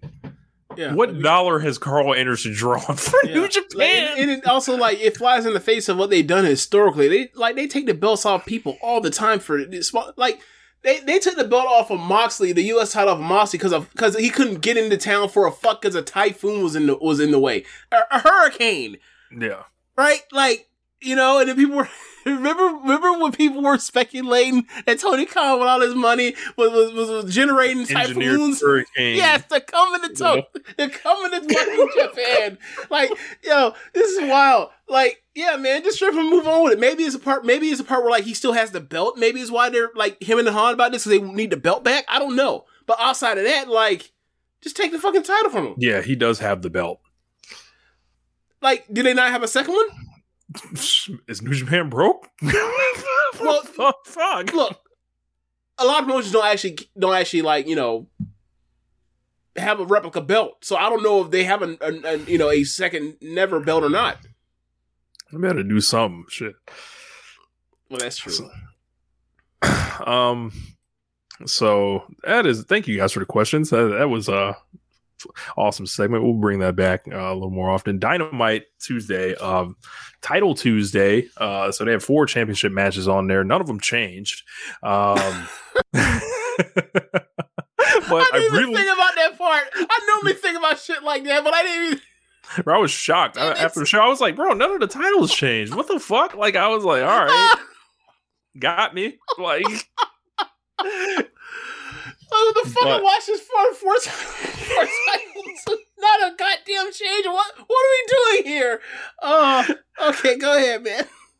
um yeah so like but really good show uh I, I i love this show i was i was uh you know they only had four matches but um a lot of a lot of stuff on this on this show uh opened up with a trios uh match uh with death triangle uh defending the title against best friends and including orange cassidy and death triangle ended up getting the win uh this is you know your this awesome trios match to to open the open the match uh there was uh a part where Pac wanted to cheat, you know, and, and you know, basically come out with the hammer. Rey Fenix was like, "We don't do that shit. Like, like put that shit away. Like that's not us. Like we not down with that." So, um, they ended up retaining the belts. Um, there was a, you know, I was wondering like, you know, what's the deal here? Because, uh, you know, Cassidy had just won the uh, All Atlantic last week. They got the belts on the line there, so uh, Death Triangle did keep the keep the championships. Uh, a little bit of dissension uh, tease here, and um, they, you know, I, I don't know if this is like, you know, on the heels of a lot of people like calling for Fenix and Pentagon to really get like thrust like into higher positions, but uh, one way or another, you know, give us a little cool story to uh, to, to pay attention to. Yeah, uh, great match in Tony Khan. I- I can't zoom. I don't have the zoom thing, but you stop this shit right now. On- one of the very few things that keeps me going with AEW right now is Death Triangle over the last couple of years. Don't you dare break them up. I love them. They're one of my favorite acts in the world. Don't you dare break them up. That's all I got to say. Gotta say, um, I would like to see all three of these guys as singles. they can Um, still. Why can't they all be together and be singles? doesn't seem to work. I mean, they, they, I think they tried that with Babyface Inner Circle, and then it just, you know, and Pinnacle, and it just, you know, um, uh, uh, I'm sorry. Say those two. Say those two teams again. Say those teams again. uh, who did I say? Pinnacle, and then the uh, Inner Circle. Who's the third best wrestler in the circle? Uh, like the the version that I'm talking about, probably Santana. Who's the third best wrestler in Pinnacle? Dax, I think. No. Uh Wardlow or no, it's one of the FTR guys. Okay. Are they better than Pentagon? Uh there are limitations on Pentagon, uh, it seems like. So um I don't know. So um but after that, Hey, uh, I'm sorry. Uh, guided by the moon. Um, your priorities are all fucked up. he says, "I I, want I a need you to Pentagon get it. I need you to pull it together. I need you to pull it together. I I, I, I get it, but you need to pull it together. more than I want to wake up tomorrow, sir. Um, tomorrow is in 22 minutes from now. I need you to still be here. You know, not for the sake of your life, but these numbers on this stream now. Oh man, right? Just kidding. Oh my Um, god. but um, yeah. Hey man, so we need, we, hey man, we need some eyes on this. Pro- we need some eyes on, on this stream. I know you fuck around and die on us. God damn. so um, they showed a video package uh, last year with Moxley and You Hangman. You sound like you run a big tech company right now. um so uh they, did a, video package of uh Moxley and Hangman footage from last year, uh Hangman knocking uh, Mox off the ladder, um and showed Mox like breaking first, essentially they were head to head. Then um they showed Shivani backstage and uh basically they had Britt Baker and Jamie Hayter and Rebels said one of them is gonna be um the women's world champion as Tony time is over. Uh, they rolled into a Toni Storm and Hikaru Shida match for the AEW interim uh, women's championship. Uh, this was awesome.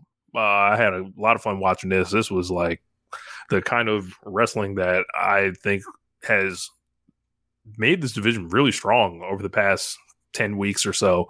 Um, I was unsure of the result here. I, you know, but, you know, Storm ended up retaining. Uh, I gotta say, man, I'm not a fan of her finish. Uh, Toni that Storm? Storm's, yeah, like um, Uh, just uh, just smoking somebody with a with a power power driver. Yeah, it's like all right, like she used to do the essentially the the tire driver joint and flip people over, and that was the Storm Zero. Then when she came to AW, it's like this super quick But, power but- driver. but that's the thing. It was all whenever when it, before she got to WWE, Storm Zero was always the, the power driver, and then she got to WWE, and they said we don't want you doing power driver, so she came with something else, and came and it came, but she kept the name. hmm. Um, but I will say this: like it I is, just lost your audio. Oh, there you are. it is. Um, Well, can you hear me? yep, I can hear you now. But I will say, like, it is kind of um, it doesn't. It feels more like um, like a flash finish than like a flash knockout, then like you abruptly finish somebody off, and now you're about to hit them with the move to, to, to knock out the last of their fire. Um, so I, I, I get where you're coming from. It doesn't feel as definitive. Yeah, yeah. She's Yeah. she's got to like do it. Got to make more like kind of impactful. Yes, drop someone on their head harder and slower. I guess. um, no, she needs to drop somebody.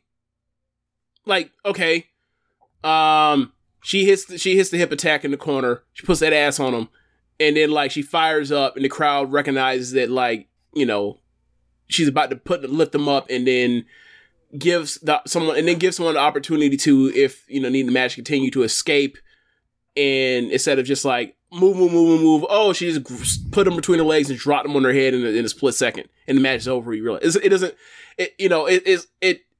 I, I get what you mean. I get what you mean. I don't mind it as much because I'm uh, I'm used to it with her, but I get what you mean. So um, after that, uh, we had the post match, and Jamie Hayter and Rebel came down, um, and Britt made her entrance with a Steelers jersey, um, which is I think they were in, in Cincinnati, so she was not popular. Yes. Um, then all of a sudden, um, Saraya's music hit, and the crowd did a, like a polite clap, and she tapped tackled Britt, and they were brawling and all that. And then, um, you know, they continued to beat on Storm. All of a sudden, James, It was time. It was time.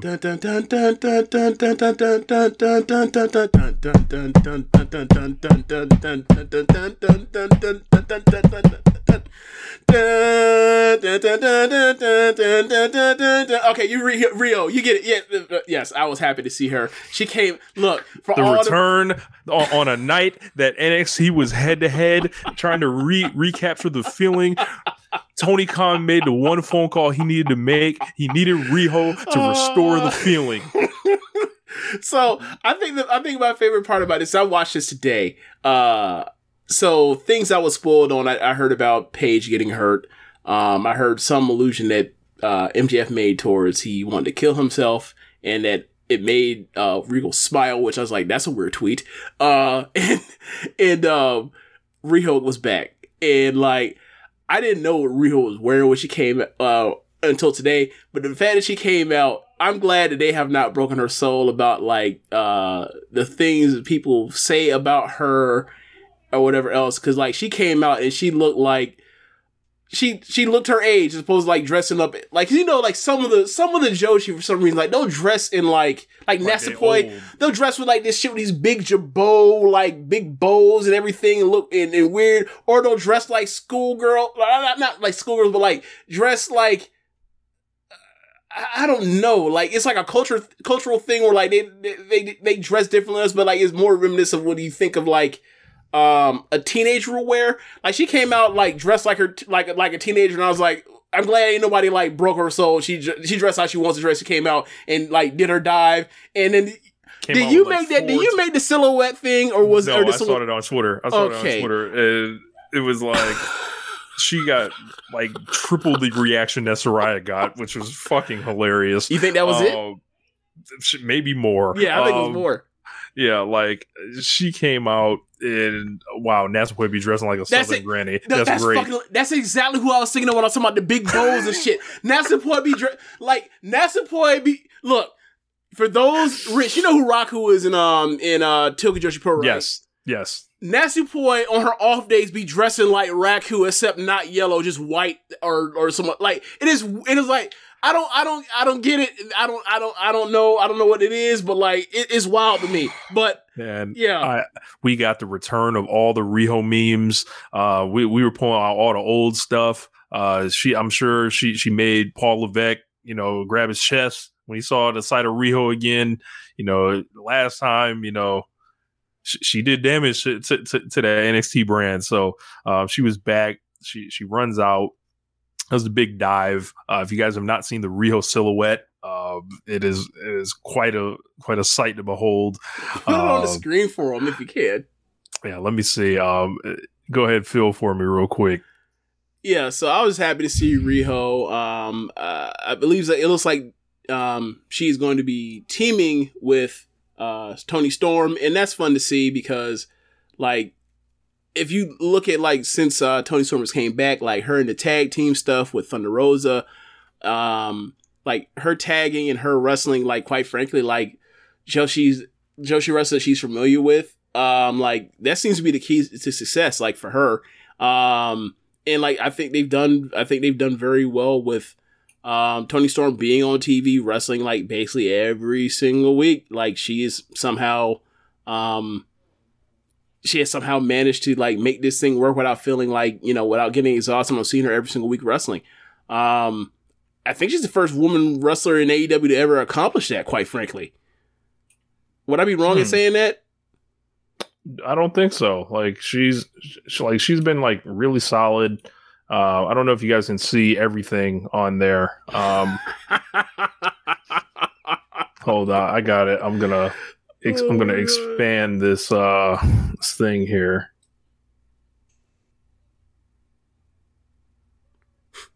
So you guys can see it right there, Riho.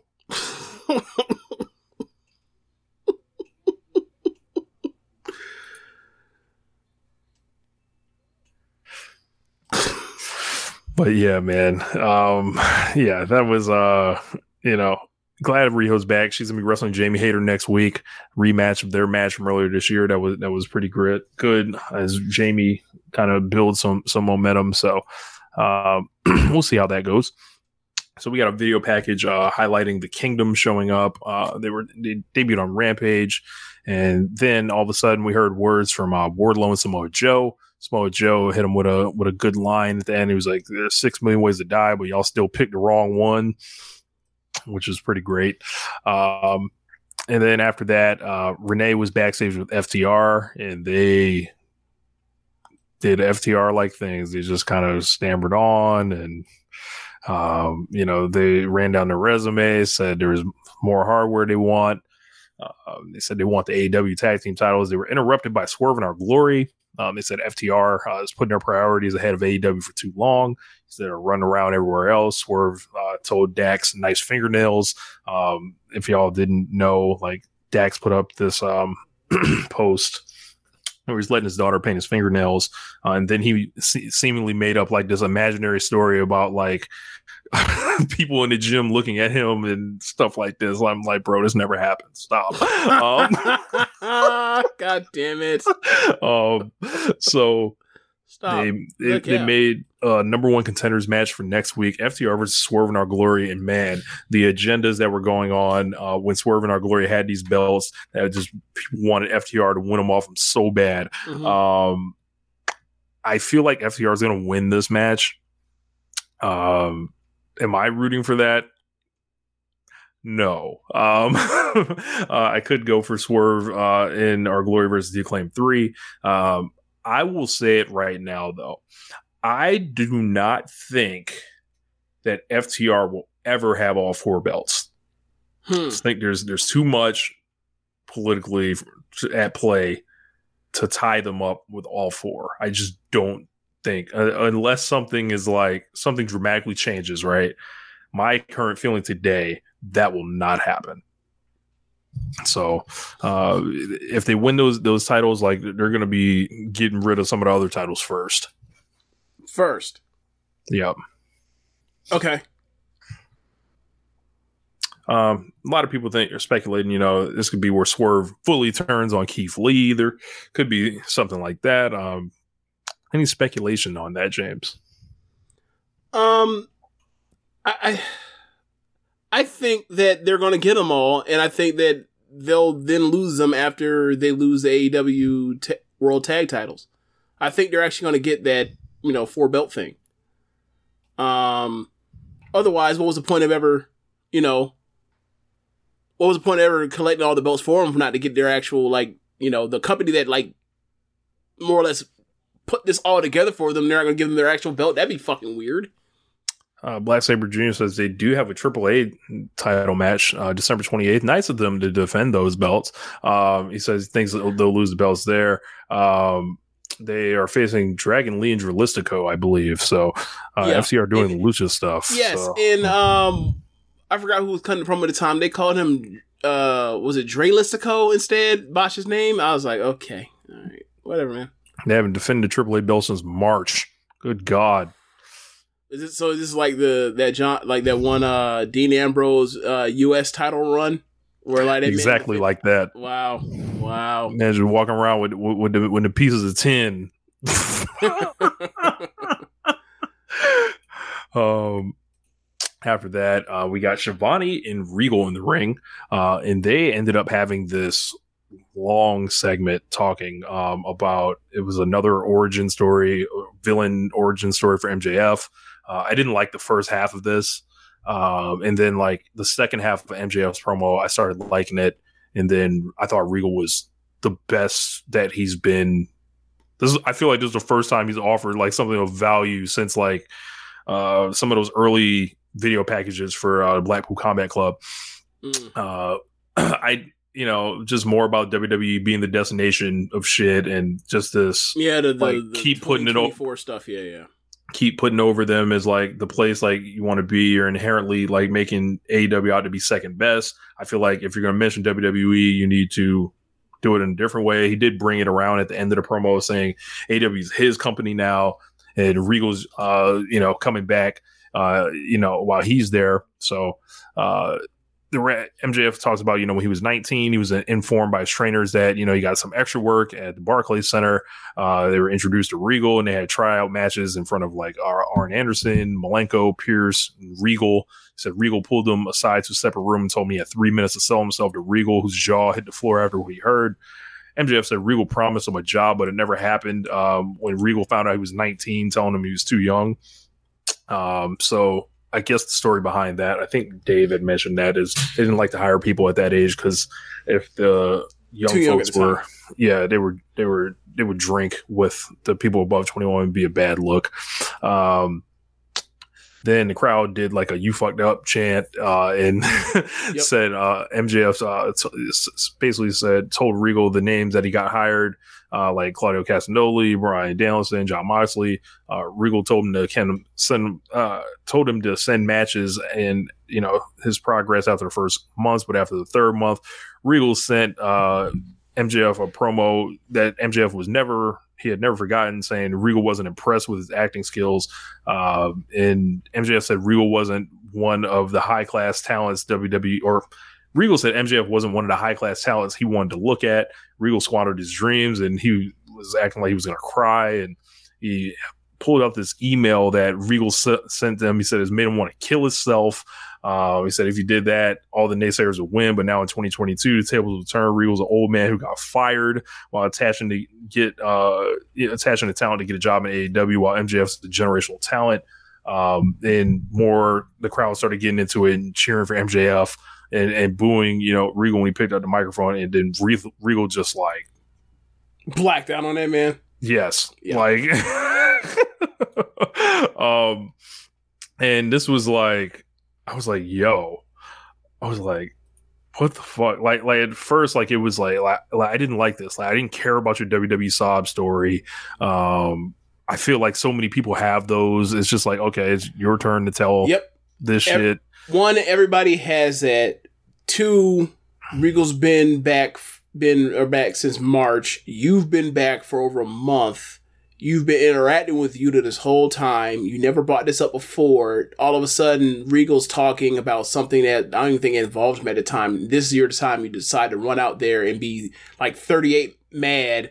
All of a sudden, at random, be straw man mad guy while you're spewing your heart out. It was like, this ain't the time for this, man. Like, it, it didn't match up. So like, and then and then Regal fixed basically all of that and made it make sense and tied back to like the even the the Yuta stuff, the Shivani stuff. He made it all make sense. All of what all this has been for the months, like because MJF wasn't doing that for me, and I was like, okay, this is well done. But like you know, some of the stuff I feel like he he cuts at times leaves me cold. But like this was all setting up for Regal to put it all together, and I thought Regal did this fantastically. Um, Yeah, Regal said he got in the business when he was eight, was 16 years old. Uh, he saw something at MJF and wanted to light a fire under him. Uh, he screamed at MJF saying, "If you held on to that email for all those years, that you had it easy. Um, every Yep. day you need to practice to become the best." Before he was born, uh, Regal was getting interviewed by Tony Schiavone. He never put his hands on someone like him. Essentially, said he'll only like take off on you know someone between the ropes. Um, and MJF let Regal down because he took shortcuts, hiring people to do his dirty work using the diamond ring. Regal then did that sting and turned around, essentially said, if, if you're really the devil, do it right now.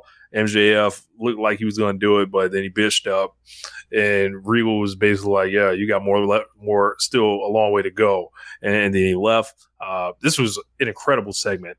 Yeah. Um, you know, top to bottom, or not.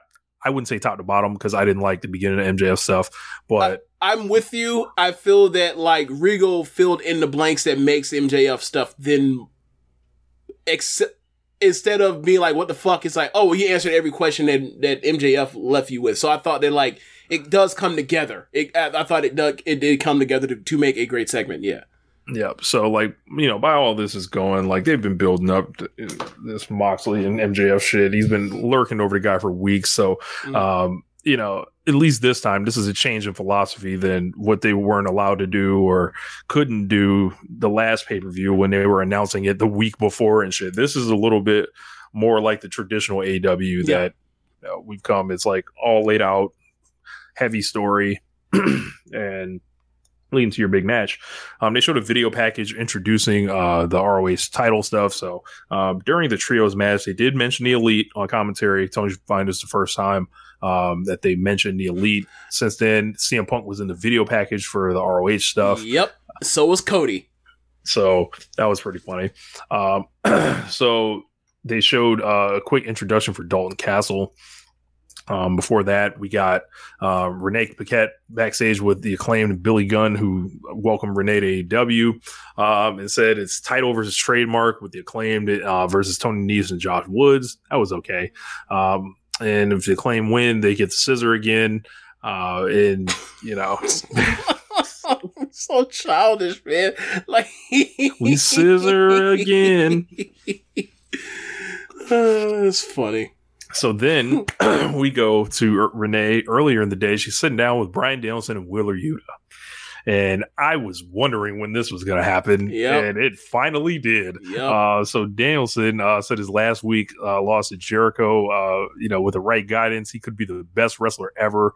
As Danielson's selling out continually about Daniel Garcia like this, just just hopping on the man's jock. Wheeler Yuta is just like, man, fuck this. Like in in snaps. And like, yo, like I had to go through hell to get into Blackpool Combat. Club. I bled. I did all this shit. But like, fucking Claudio agrees with me. Like, how couldn't you fucking see this coming? Uh, I could answer that for Wheeler Yuta. Daniel Bryan was a dumb baby face for a long time in WWE. you just don't shake that um, immediately. But um, he said we saw this shit coming a mile away. Everybody, but you saw it, um, and he walked off. He was disappointed in his hero. And it's just like, why the fuck do you want him when I'm right here?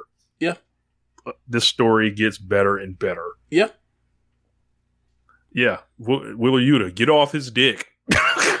Essentially.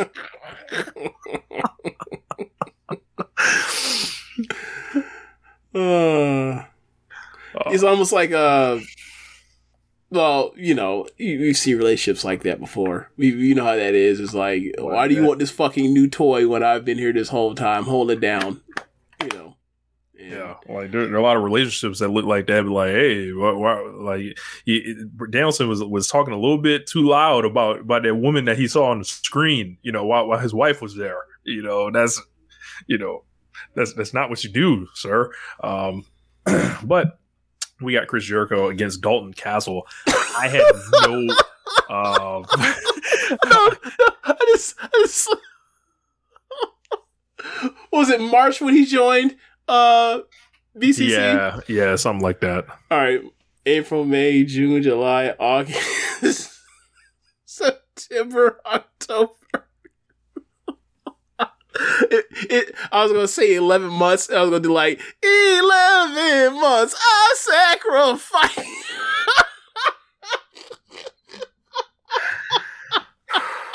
I should have left your ass a long time ago. Sing the hook, Wheeler. Wheeler's not gonna cry.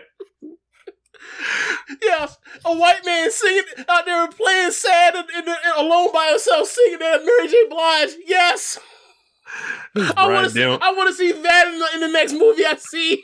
Because Bryan Danielson is not worth his tears. Oh shit! Yes. Should have left your ass a thousand times. Yes. yes, yes, absolutely. Chris Jericho and Dalton Castle. Pleasant surprise of a match for me. I think I liked this more than you did. Um, but Black Jr. said this was an acid trip of a wrestling match in the best way possible. Um, I, I, I was into this. Uh, I know there was a lot of foolishness and chicanery. Tons of tons of smoke and mirrors. Uh, I didn't necessarily hate the smoke and mirrors. I just recognized they were going, and like the crowd was into it, so I, I was like, I'll allow it. I, I didn't hate it, but I, I was like, it didn't move me. But like people loved it, so I was like, okay, cool, whatever's worked for the crowd. Um, I think they got one near fall that the people bought on. was it the banger uh, ring? I believe so. Okay. Um, and you know that always works for me. That's like, all right, that's the sign of like, you know, if it's a title defense, like a one, a no question one, can you at least get them to bite? And they did. Uh, and I'm just gonna. And Adam says Jericho versus Castle was awesome live. Uh, they were throwing the boys over the top rope and, and Yep. dives. Uh, Jake Hager was out there with the bucket hat and snapping over the hat. Yes. Bro, I was fucking bro. Hager's like. He's so fucking entertaining. Like, He's bro, like whoever told him to start acting like this, like bravo, Probably give them a raise, give them a raise. Fuck. Um, but yeah, man, I'm just gonna I'm just gonna, gonna start the agenda now. Uh, Chris Jericho has packed and shipped Jonathan Gresham multiple times with the same opponents. Look it up. Um. So are we talking about Bandito and what else? Bandito, Claudio, Claudio, yeah, Claudio, but the Claudio match was like not that long. Uh, so that, but yeah, sure. Uh, so what other match? Who else? uh, the Bandito match. When did Bandito have a match on uh Ring of Honor with? Uh, not Ring of Honor, but on um. It was it was the main event of of Supercard of Honor. oh, I didn't see that, so I missed that. My bad. Um, it was a Bandito carry job that may have been three and a quarter. Mm. Uh, Um, so I gave, I gave this match three. Battle of the Belts between Gresham and Castle, I gave three and a quarter. So, but you know, you you somehow you've watched more fucking more fucking Ring of Honor uh uh Gresham matches than I have this year. So that's all. So that's Look at uh, that! Look yeah. at that! Go figure. Um, yeah, Jericho packs him up. Uh, Jericho continues the run here. Um, he, he gets the win. Um, and clean with He- the um, he missed his he missed the connection on the elbow, but whatever. Get him out. Look, don't don't get don't get him back up and do it do it again. Just pin him. Get him the fuck out of here.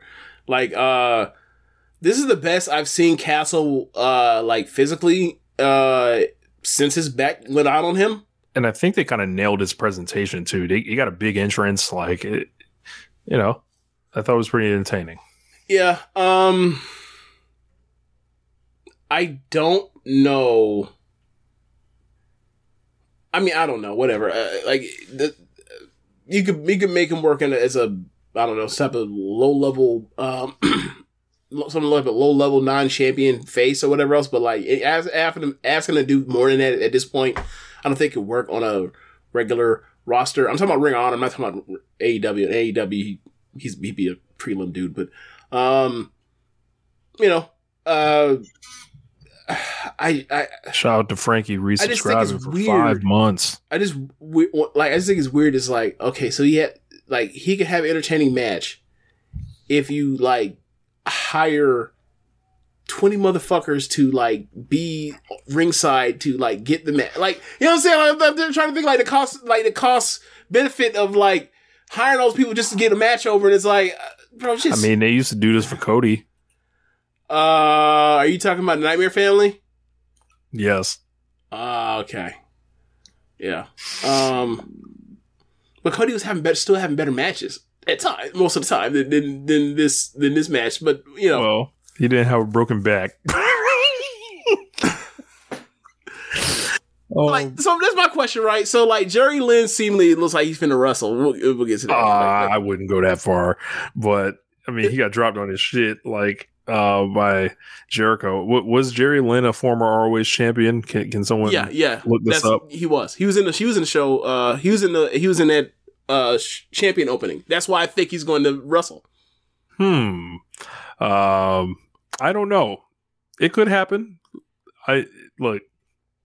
Let's see what he's got. My question is like, if you can get cleared to Russell when he has it, it was like, was he? A, he has a fusion, right? Neck fusion. Like, I, I don't know Jerry Lynn's in- injury history. bad neck. Gotcha. Um, it, or at least I know for sure he has bad neck. I don't know what else ails him, but I know for sure it's a bad neck. So like, I'm thinking of stuff like, so at this point in like 2020, 2022, we have now like turned like the the broken neck into like the torn ACL of our day in pro wrestling. So it's like, if that's the case, why the fuck can't we figure out what's wrong with Dalton Castle's back so he can stop out coming out here with this fucking back brace looking bad? I, That I don't know. coming out I here. That man out. coming out here with Larry Bird's back, bitch. Bro, I, Steve Nash is back. So um, they announced um, Rampage. Uh, I, I watched Rampage this week. I'll give you a quick review. Uh, nothing you really need to see. Uh, the claim title match was pretty fun. Hook got a quick win on Ari Daivari. Uh, there was a three way match uh, Orange Cassidy, Roosh, and Preston Vance. 10 did not look great. Um, Orange Cassidy was really over. Willow Nightingale uh, ended up taking on Leila Grey. Penelope Ford, she substituted for. And James, it is official. Willow Nightingale is all elite. I saw you told me, and I I celebrated. I I um I had a reply or I had a quote tweet to I guess Tony Khan or AEW's All Elite tweet like uh, you know tears of joy. Very happy to see this this young woman um be over. Every time I ever seen her in front of a Ring of Honor crowd or a AEW crowd, she and I remember you saying like yeah, but it seems like the plan is for her for Ring of Honor. I was like, well, given these reactions, like fuck Honor.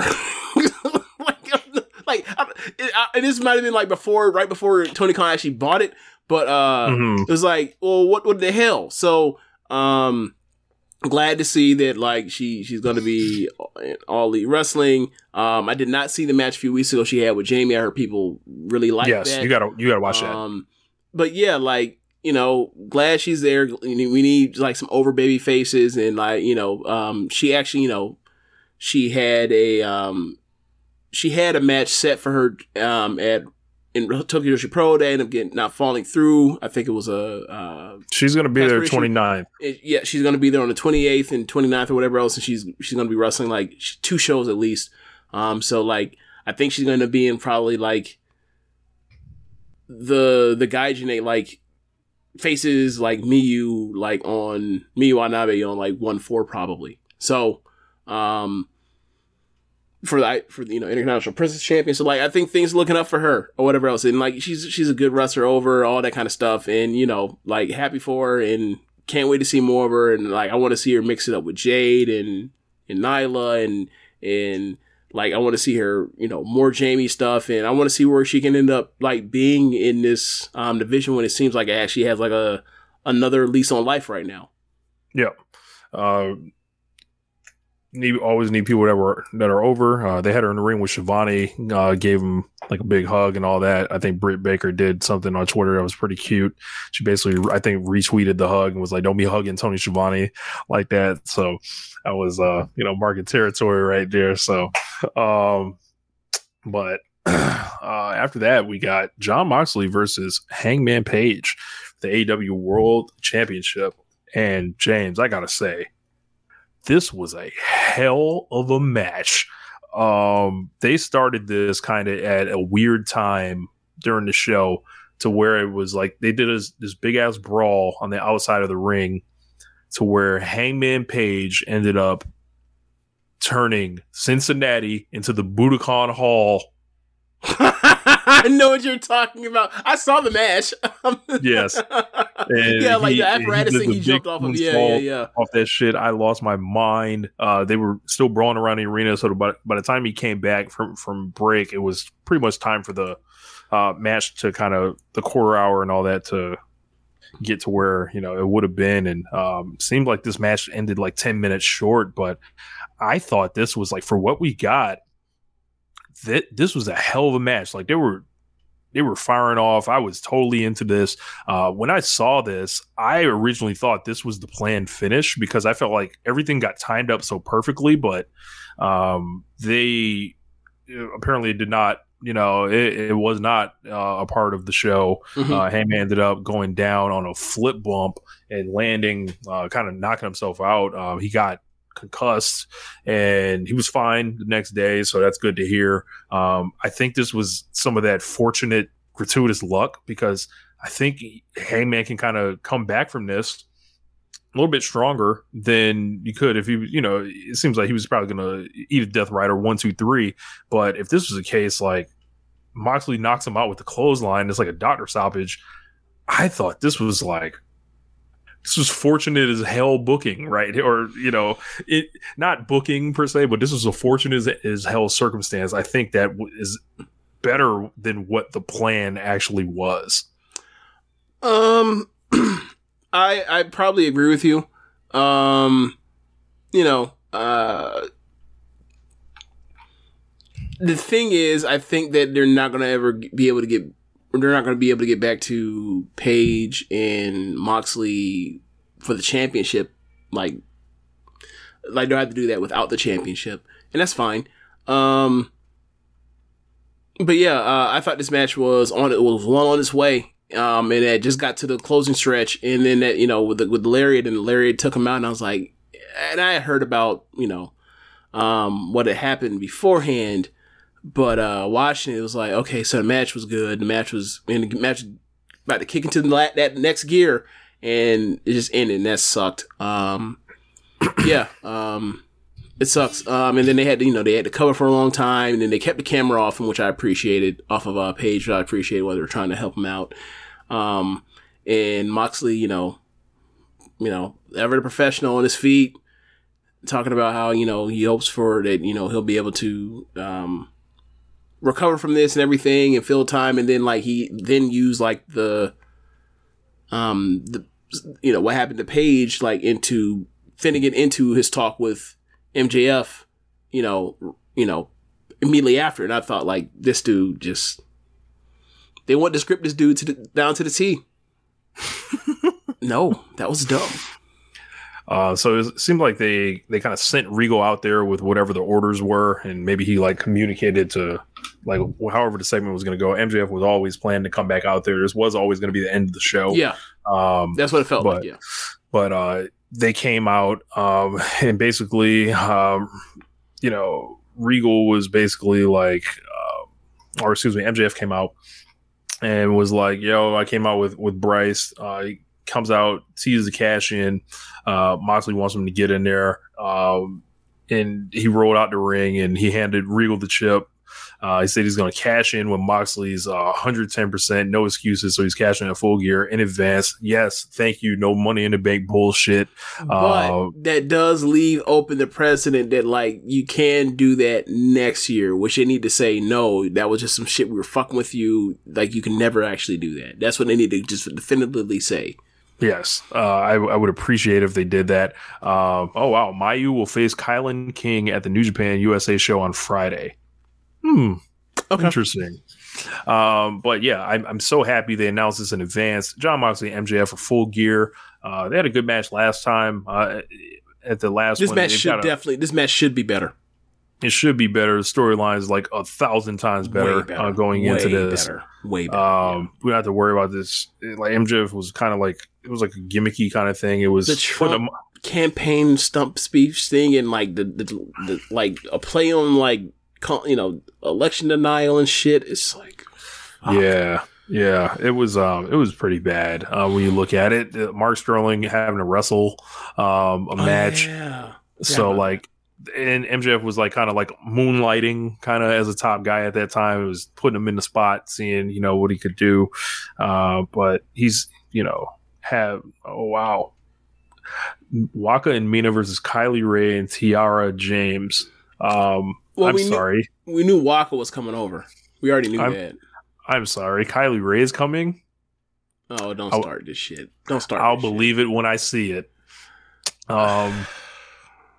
So, um, after that, um, they you know that that was it. Uh, this I thought it was a really great show. Um, Agreed. even un- unfortunate, like with the um, with that with the page uh, injury. Hopefully he's back soon.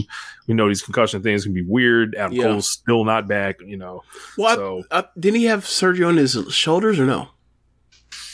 you know what? I'm not sure, Okay. but he right now he's out for a concussion. So oh wow. um, so after that, I guess James, it's time to hit the music.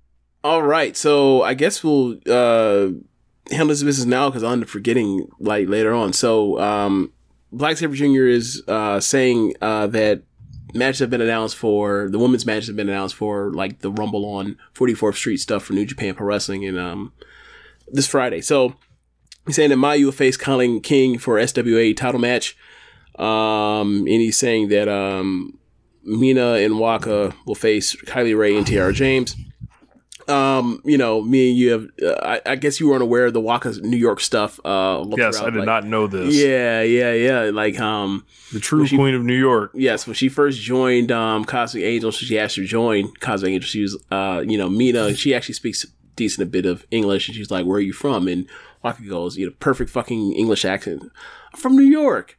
And, and like, it was a running meme of like the I'm from New York thing the whole time. Uh, whenever that happened, uh, when it happened last year. So like, yeah, people, you know, you type in Waka in New York, Waka Tsukiyama in New York, you'll see like pictures of her like photoshopped where like you got her in the, in the Yankee with Tim's on. Like it's fucking, it's fucking hilarious. And then you like You'll you'll see her bacon, egg, and cheese. I don't know about the bodega, but uh, like you'll see stuff where you be like, you know, the, you know, the like Waka Waka Tsukiyama, the king of New York. and he like, bro, type in Waka Tsukiyama or Waka and Eddie Kingston and see what pops up. It's Yeah, fucking hilarious.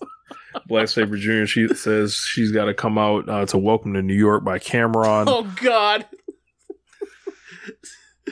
Do you do you think Jay Z sent uh, Cam'ron a cease and desist by that song yet? Like, don't you dare play that shit ever again. um, yeah, man. Um, a picture of her and picture Eddie. her and Eddie. Uh, I, I would definitely pay for the for the Waka Tsukiyama New York vlog. I, I would definitely want to see that. Just walking Oh around. Uh, but the more important thing, James, is Waka getting a win here? Uh, no, no, no. They gonna have her lose to who? Who they wrestling? you have KiLynn King pinner. It's fine. Whatever. Or no, she's she wrestling Kylie Rae and Tiana James. I'm sorry, not Colin Tiara James. I'm sorry, not Kylie. I'm sorry. I meant to say just have Kylie Rae beat her. Whatever. It's fine. Like you, you can't, you cannot give Waka's first win to New York to to America. You got to put that shit in Korakuen Hall somewhere. Um, like yeah, you can't, you can't, you can't deny the fans that like they've been rooting for her this whole time, and like they be giving her like these big last gas kickouts and like in all these trios matches or whatever else. Like you got to save that for the actual fans, otherwise it ain't gonna mean nothing.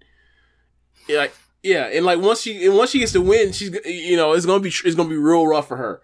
Um, so like yeah, you can't you can't just get that to to because especially like you do that to, in New Japan crowd like they they yeah, oh I didn't know she was I know she never won a match she never won a match for it. They'll be like, oh okay cool neat. They'll be like neat that's nice. Um, so yeah, um, they need to put, they need to put her in a private party on the vlog. oh my god, this is great.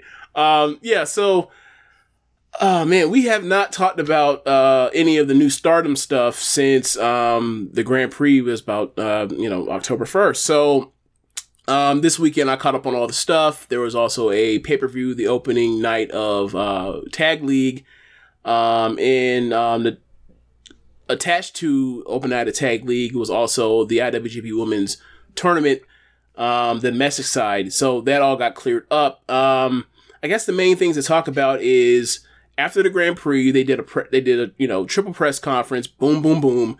Um, first was New Blood uh, Five show. We talked about that. I did not watch New Blood Five. We talked about the the Chanyota uh, part, but like uh, the the two things of consequence that actually happened was that Nanami of um, Diana, she has joined to be the fifth or technically sixth member of God's Eye. You know, Konami is a part timing in in and out member of God's Eye, but um, Tomoka Inaba from Just Tap Out is a full is actually a full fledged member. So Nanami will be the uh, sixth member, and then um, in the main event of New Blood Five, um, because um, in the blue block you had Ami versus Hanan, and Ami beat Hanan.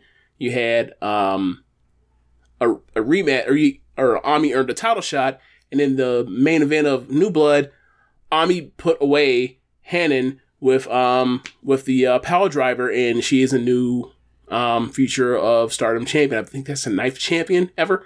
Uh, let's see. Um, Kid, Utami, uh, Maika, Ida, Mina, um, Unagi, Ruaka, Hanan, Ami. Yeah, ninth.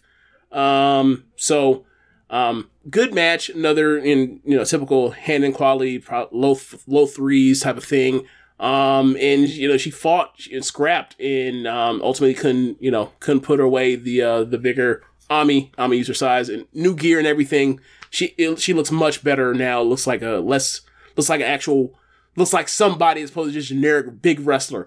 So um, you know she has she has improved you know month over month in since she came to Stardom from just you know like generic big to like she actually hold her own in tag matches and actually have you know quality matches in the Grand Prix. So um, she's improved. She's improved greatly since coming here. Um, so you know, interested to see what she does with it. Um, or this is going to be like you know, like almost like a Wardlow thing where she just comes in and squashes all these small girls. we'll see. Um, and then um, the uh, the other press conference uh, was Tag League, and, and it brought out Tag League. It's eight teams. Um, this year, I'll go through the team uh, list real quick. Um, in the blue block, you end up having um, Ami and sorry Amasaki and AZM. Uh, they go by the name O2 line. You have Ami Mirai. Uh, the new era, or yeah, it's either the new era or new era. I can't remember which one it is. Um, Hanan and Ida return with their tag team from the 2020 Tag League Wingori. Um, Hazuki and Koguma, Fukuoka Double, Double Crazy, FWC, Maika and Himeka, MaiHime, Mina and all caps Saki. They call themselves Wild Venus. Um, Nanai and Yu, they're calling themselves Seven Up. Uh, Natsuko and Ruaka, they're calling themselves BMI 2000. Um, and uh, that's the blue block. The red block is Lady C and and Mai Sakurai. Uh, they're the odd couple tag team. They have had smoke with each other ever since My left uh, Cosmic Angels for uh, Del Mondo. And Lady C did not like that. Obviously, Lady C, uh, you know, got into the business as a Tam fan, like you know. So they've always had that smoke. And then they were in uh they faced each other in the opening round of uh cinderella tournament in my one. So they've always had smoke. So they made the the odd couple tag team and they're called my fair lady. Uh death and saki you know same team as last year. We love tokyo sports uh Giulia and Thekla um Mafia Bella. Mafia Bella. Man, I, I, I, I keep wanting to call them Bella Mafia, but that's that's the Lil Kim shit. bro, they, they they got the font from the Lil Kim shit. They know what they're doing. Um, but yeah, I this team is sh- rapidly shooting up uh, the list like uh, of my favorite teams. Yeah, I'm I'm just glad that I'm just glad that Thekla's back. Um, so uh, oh, the, the team I was talking about earlier, I was mentioning all the former tag teams that are in the tag league, like Aphrodite, Kamitani, and, and Utami. Um, I don't know how I forgot about them. Um, Kid and Momo, Black Desire, Mayu and Kogo, and they're calling themselves Hey, can, can Black can I can I call them Team West Coast? Black Desire. Yeah. That sounds like some West Coast Productions were produced. I was I was thinking, is that where you're going? But I was gonna ask, is and go ahead, yeah. If you wanna, yeah, if you wanna do that, West Coast Productions, Evasive Angles, all that. That's on you. Go for it. Indeed. So anyway.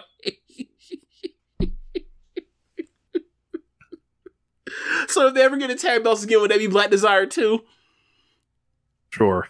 okay, so all right, so um, Momo, uh, sorry, Momo Kogo and Mayu, they're they're they're calling themselves Peach Rock.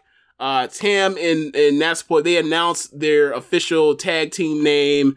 Um, at this press conference, they're calling themselves meltear.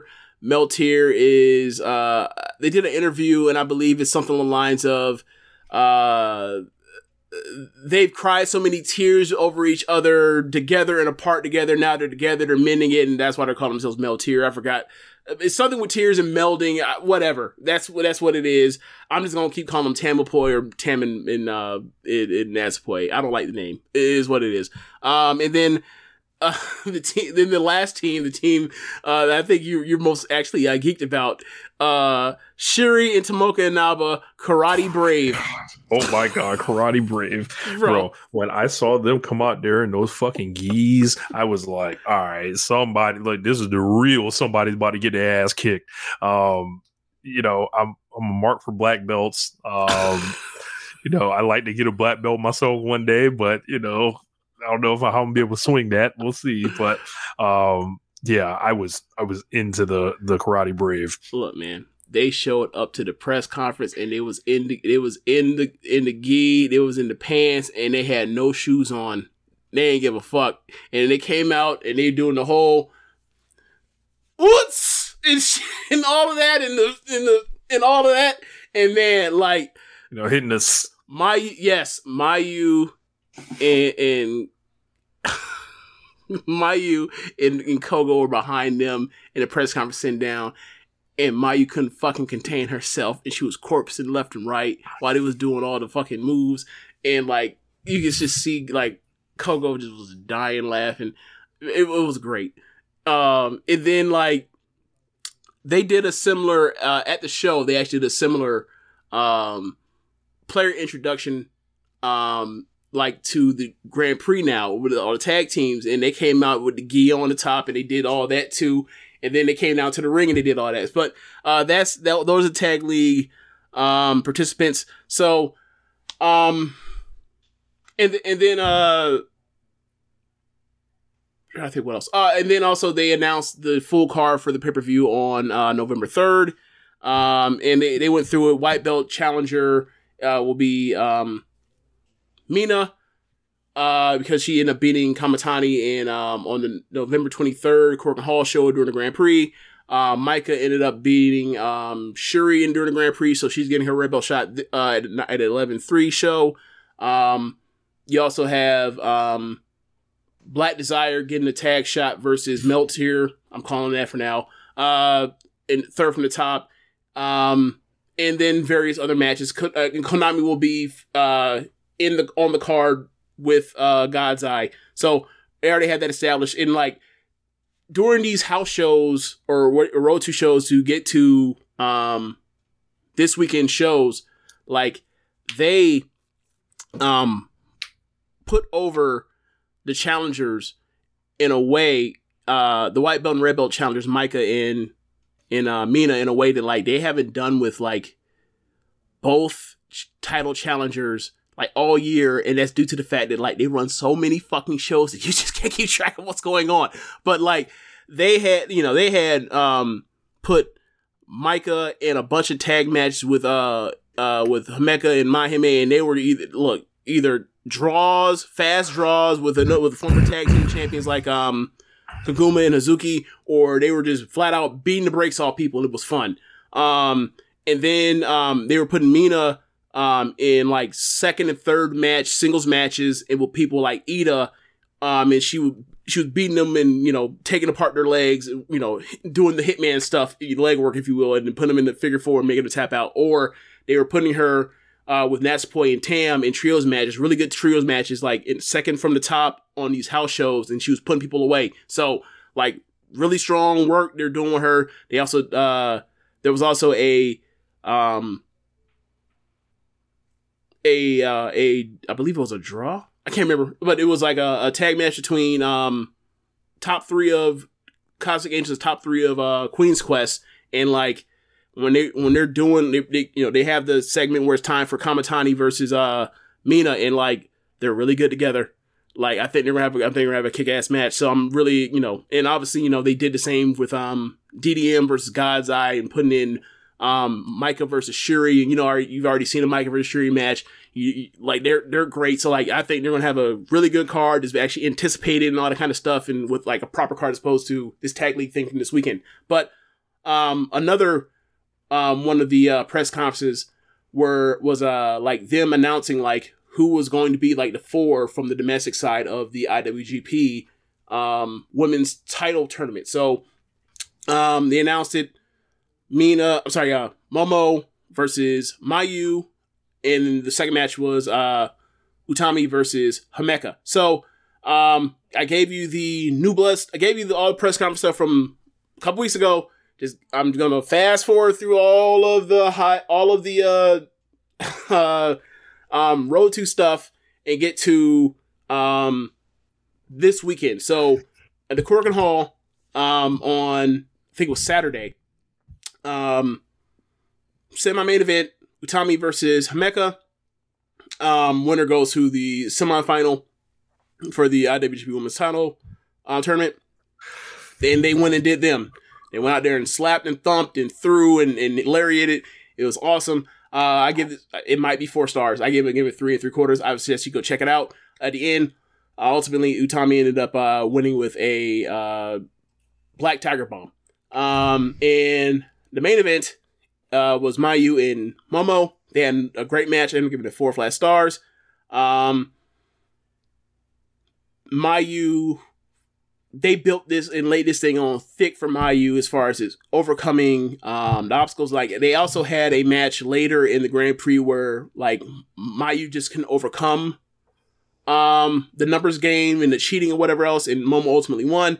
They laid it on even thicker. This time, Mayu fucking won. And at the end of it, and this match was awesome, great wrestling involved. But at the end of it, the finish is uh, they're running all the times running their third, you know, or fourth cheating play actually, and um, they take the ref. They uh, they you know go to the while Mayu's on the top rope. They end up throwing um, or hitting Mayu with uh, the box that Ruaka box um, and uh, foreign weapon box, and then um, Momo was about to get her down, or someone slides Momo chair. I think his kid slides her chair, and she's about to use a chair. Mayu super kicks the chair into Momo's face. After all the cheating, the ref has seen Momo and or sorry, uh, Momo and type do. He lets it slide, and then Momo goes, or sorry, Mayu goes to the corner and hits the triple jump, drop off, um, reverse Hurricane Rana, and gets the win. Great finish, uh, four stars. And then, um, so that takes us to the pay per view from Saturday, no Sunday, Saturday or Sunday. I can't remember at this point. So, um, now I have to find. So first match was uh, My Fair Lady versus We Love Tokyo Sports. Um, a lot of odd couple. I don't like you. We're gonna get each other away. We're gonna piss each other off. Type of stuff. Ultimately, at the end, you end up having um, Def take advantage of it and um and shove uh C into my knocking my out of the ring, and then C ends up getting uh pinned with the O'Connor roll. Uh, probably give it two flat stars. Um, next match after that, uh, you end up getting if my notes would show me who was next. Um, uh, you end up getting. Oh, actually, uh, the thing to announce actually is like they announced that they're doing a a trios tournament.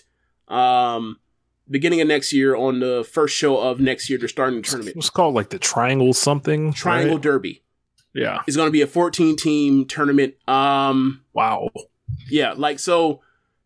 At the beginning of 2020, they were going to try to do a grand, a high speed Grand Prix, and you know they had you know Leyla Hirsch involved in it. They brought in uh, Dust from um from Smash and other play other American indies, and then like pandemic hit and they had to just shut the shit down. They couldn't finish it, and never got a continuation. So like they were always going to try stuff like this, and, and I think you know I love tri- I love their trios matches and Stardom, so I think it's going to be fun. I, you know, it probably end up being better than you know, um, tag league.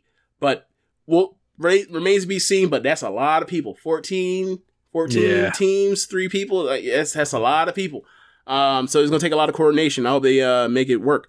Uh, so um, next match after that second match, you get Mina and all cap Saki versus Natsuko and Ruaka. So Mina's music hits, and you look and you're hit and you're looking at you know the entrance, and you're waiting for the entrance, and like a couple beats keep going by, and I'm like Mina, Mina and Saki should be out by now. I was like, oh god, they're gonna beat the, they're gonna bring them out. They beat them up backstage and brought them out. Sure enough, ten more seconds go by. Natsuko and Ruaka bring him out, and then they proceed. Bring them out. Bring them out. Yeah, they proceed to you know get hella heat to start fight. You know, um, Mina and all cap sock here fighting from underneath the whole time. Mina starts uh like singling out Natsuko's bad knee.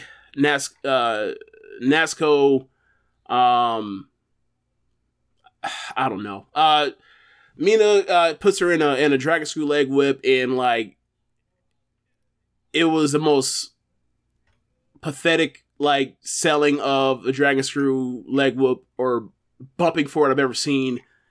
And then um multiple uh, two times Mina tries to put Natsuko in a figure four leg lock and can't get the leg lock and it wasn't Na- it wasn't Mina's fault and I'll leave it at that. Um and then at the end um it looked like match was in jeopardy. Um Natsuko escapes by using a weapon uh, Natsuko gets a a steel pipe and uh, chokes Mina in uh, all cap Saki and one break on the five count and took the DQ. Um, Let's look at the bright side, James. Our friend Velkez is very happy. what about me? And what about like anybody that wants to watch good wrestling matches? Um,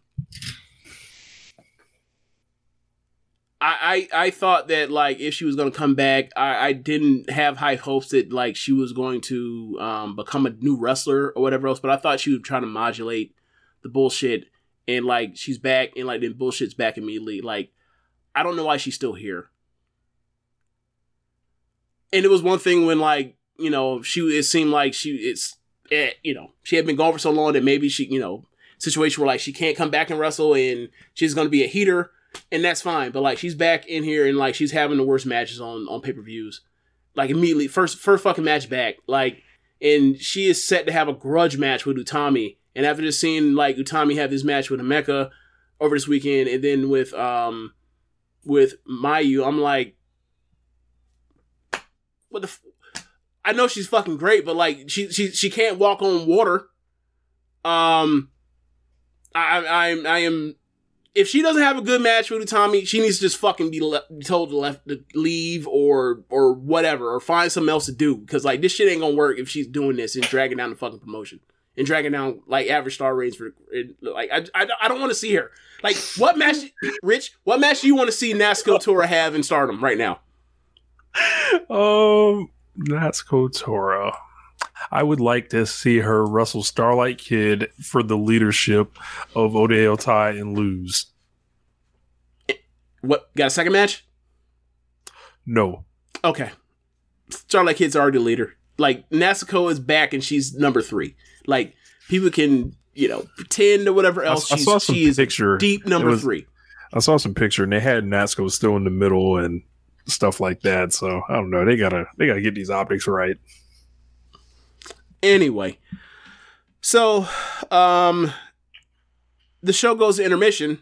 You know, got to wash that stink off of them, and they come back, and you have Ida, Ida and Hanan versus uh, Zumi and Amasaki, and they. What do you know? Um, they got they didn't do any bullshit. They just wrestled. It was really good, or it was not really good, but it was good. And um, they left Azumi in there with Ida, and Ida was lining up with chops, and Azumi was trying to chop back, and and Azumi was fucking regretting it, and she was talking, and she was like selling her hand was hurting trying to chop with uh Ida, and um Ida made a mistake, and then Azumi caught her in Azumi sushi and got her out of there. Uh, I ended up giving this match uh three stars. So um next match after that, you have this is where I think I, I told you to tune in: Shuri and Tomoka Yes. versus uh, Momo and Kid. This match was so fucking good. This was so excellent. Oh my god. Like, bro, if they're wrestling the tournament like the next like three matches we're gonna review, this tournament's gonna be fucking awesome. Yeah. And I'm gonna be tuned in. Um as far as this match, um or excuse me, the, the next four matches we're gonna talk about. Um I I love Black Desire, West Coast, Team West Coast. Um, and then I saw Shuri and uh, Tomoka Inaba. This was like my first time seeing her. No, no, no, no, no. This is your she. Remember the girl that went to that draw where, uh, with uh, Hannah in, in the Futures Belt where she gets kept putting on that move. This is that's her. Right. Okay. Yeah. So Yep, this is yep. like your second or third Second time, time seeing her. Yeah. yeah. Um, and man, I'm very impressed. Um, I I like like this felt like a real. This felt like a main event. Like they wrestled this like it was like, you know, I did. I did not like the finish though. Um, they gave her that that sick ass knee. Uh, Yeah. Starlight Kid, and Yeah, she like, kicked out, a- and I was like, bro, that's like a super. Fin- that's like a tag team finish. Yeah. And then she kicked out, and then they went to the draw like seconds later. I was like, I felt robbed, but um, Well, I, Yeah. th- this is how I see it. Right. Um, at the start of the match, Tomoka, like you look at Tomoka in her size, and like she's like the she's small, it's like she's like the size of kid, and like like that five foot nothing range. Um, and like you look at her, and she looks like she could be like. She looks like if Starlight Kid and and Maika had like some type of relative, or like if like if there was like some type of disrelation between Maika and Kid, and like what they would look like, it, like what that person would look like, it would look like Tomoka. Uh, so like Tomoka is, I think she's nineteen or twenty, and she wants you know another five foot nothing, um, twenty year old, but clearly Kid's a bigger star, so Kid like gets in the ring, teasing, and gets out, and so they start with Shuri and, and Momo. Shuri and Momo just do what they always do, where they kick each other's ass, and it's awesome. And then they, you know, uh, Momo tries to kick with Shuri. Shuri just you can't do that. And then like they get it, Tomoka gets in and she tries to like kick like she's Shuri. And then Momo's like, I'll be look. Shuri has tons of skills and resourceful and like she can do a million things, but like so so you can't just you can't just zero in and say I'm not gonna let her kick me. But like you're younger, so you're not as skilled as like me as like the the top of this promotion or the top of the Joshi world. So like I'd be damned if like your biggest gun is like you be able to kick somebody with a PK and like you can light me up. So she they, take her leg out and like from you know a, a lot of the match is like them working over her leg and sure you have to make plays to keep this shit back on balance and keep it on track while she while Tomoka's fighting from underneath and it's awesome. And then as you mentioned, like they get this spot where like Shuri lifts her lifts up um I think it's Kid in like a black like a flapjack position holds and like she lets her go and like she just drops and then like Tomoka hits this like jumping knee strike that just fucking destroys Kid, and Kid kicks it too, and then um they keep going from there. But like it was an awesome match. Like I ended up giving this four flat. A lot of people like have this at like four and a quarter, and I ain't mad at them. Like this match was a blast, and like I thought Yeah. they did establish it like Tomoka uh is really good for her experience level. She's not at the level of you know like the the regulars, but like she can get there and she has tons of heart to, to hold on to survive like pain and, and anguish. I, I thought it, I thought the I thought the draw did something for her, being in there and going down that closing stretch with Kid in that way. yeah, uh, I, I was into this. I'd probably go like four or four and a quarter. Yeah. Um. So. So, so then you had the, you know the kicking and the striking and, and the and the technical technical um, expertise of of someone like a kid and someone like a Momo and someone like a Shuri, and then we said, all right, we had a bunch of chisels in the ring. Get that hell, get that shit the hell out the way. Time for the sledgehammers and bludgeons. They they brought out Maika and Himeka to go out against uh Ami and Mirai. And Bro, I saw that graphic pop up and I had to freeze and take a picture and send it to the group immediately, along with like cheering and happiness and like, oh, it's about to go down. so in a New Japan type fashion, they didn't announce a couple matches off this on this card because of the uh the sh- the uh, Momo and Mayu match and the um Himeka and Utami match.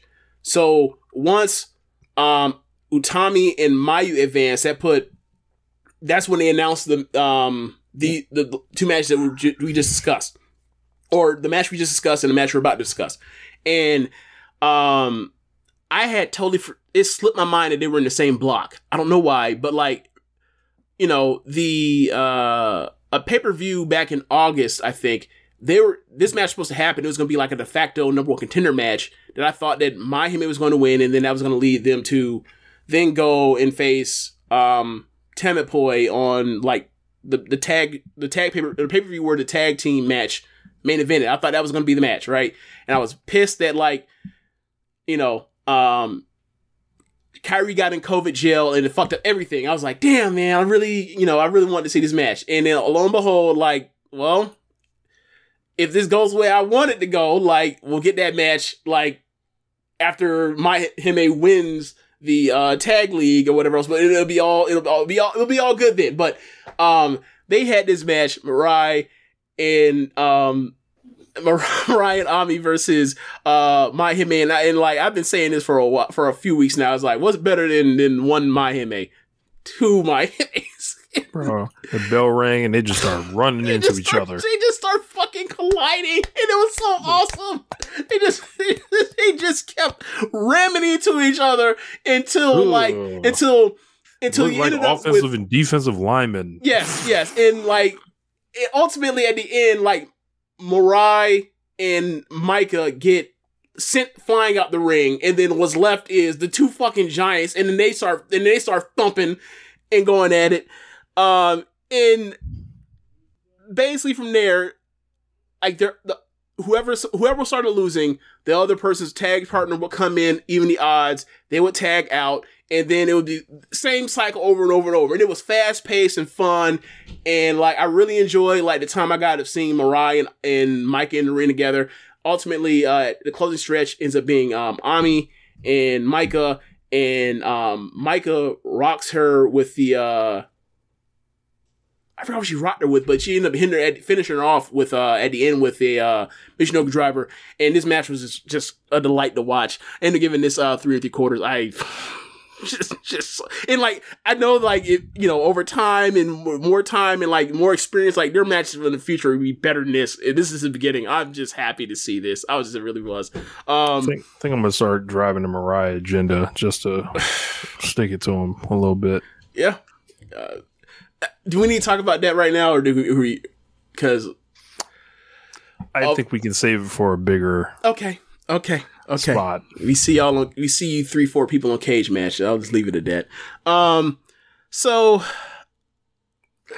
Up next, yeah, it's time for the execution of Natsupoi in, in this. This match is for Velkej. This match is for Rich Latta. Mafia Bella stomp the do- walk the dog with these cos- with these cosmic aunties. Man, the entrances. go ahead. Oh, okay. The entrances. Uh, I, I, it looked like a bunch of hard shit against a bunch of soft shit. Uh, a bunch of bunch of darkness against a bunch of light. Uh, a bunch of uh swag, I would say, against like uh, I don't know what to describe cosmic uh regalness. I'll say, um, and they came out here. Donna Del Mondo like basically come out with the yin and the yang versions of the outfits. uh, they take it off and they look like they dress as like you know as the Rhythm Nation out here. Um, I, I immediately wanted to nominate them for uh, best dress or Giulia at least. Um, and then uh, this is an awesome match. Uh, there were plenty of ma- uh, uh, spots here where they were just putting it on Natsupoi, and once again, Natsupoi quit. I loved it. I, I, I loved it. Uh, I've been waiting for for uh, Thekla to come back. Uh, Thekla looked great. Uh, Giulia looked great. Their double team moves looked awesome. That they were brutalizing Natsupoi with. Uh, I, I've been waiting for for a match like this to to see the brutalization. You know, of Don Mondo on on So- Natsupoi. You know, So during one of the uh, house shows, they did a um, they did a Cosmic Angels match. I think with Mina in there instead of Waka versus Um, yeah, yeah, it was Mina in there, and it was uh Giulia, Himeka, and Mai. And when they got to uh Natsupoi and uh and Himeka, oh my god, oh my god, like you you cannot like when when you know I, like it would be like if you watched like Sean screwed over Diesel and it made Diesel like the maddest he's ever been and he was fucking unsto- unstoppable giant. And then somehow Sean fought fucking back and like was was fucking German suplexing Diesel around. Like it, it like it when I say it in that way, it sounds fucking preposterous, but somehow these two pulled it off because they're that damn good together in like the story and like their friendship. You could tell like it's so believable, like how hurt Himeka was and all that kind of shit, and how like Natsupoi is leveled up by moving on. But uh, that's just, that's a side note. Like if you ever have time, go back and check that. It's somewhere uh, between uh the somewhere between like uh October eighth and uh I think it's like an October 16th show or I think, but whatever. Um to this th- this match. Um Natsupoi like when Natsupoi left or turned on Donna Del Mondo, like Thekla was the one that like broke down and cried and like Giulia had to like console her when they were walking off and like that was a play on like when my left Cosmic Angels for Donna Del Mondo and like Waka was inconsolable and Tam walked off with her. And like it was well earned because like the, the about a month before the turn, they had put Natsupoi and um and Thekla together as like the speedster tag team on the undercards of these Road to shows, and they were a blast to watch. They were a blast. Like I wanted them to get a tag match against FWC. That's how much I liked them. Um, so you know, Thekla's been hurt, and she's finally back, and like Thekla's not. She's hurt, but she's not like seeking vengeance in the way that like Himeka is, right? She's just like, I'm hurt. I still care for you, and I want the best for you, but you, uh, but you really hurt my feelings, and damn, but like this is just a match, and I you know, know her feelings. But like the thing is, Natsupoi is incredibly guilty of like feels incredible guilt about like how she her, her friend feels about it.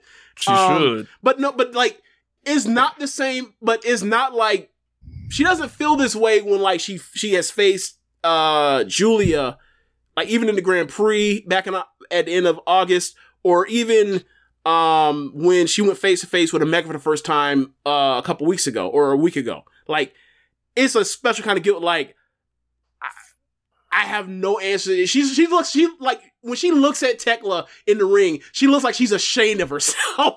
like it, that's best I can explain it. And and through this match, like Tam is trying to like kind of get her to snap out of it at points, and she does. They don't do the whole like I can't I, I can't function. They wrestle and throw down, obviously, but like you can see, but it's like the good melodrama. Uh, melodrama is, has negative connotation, but like it's the drama that's just like really good and the action's incredible, and then like you get you know obviously you have Tam and Giulia in there, and they're you know they they'll they'll always welcome a chance to beat the fuck out of each other. Uh, but like at the end, you end up with Julia in there with um with Natsupoi.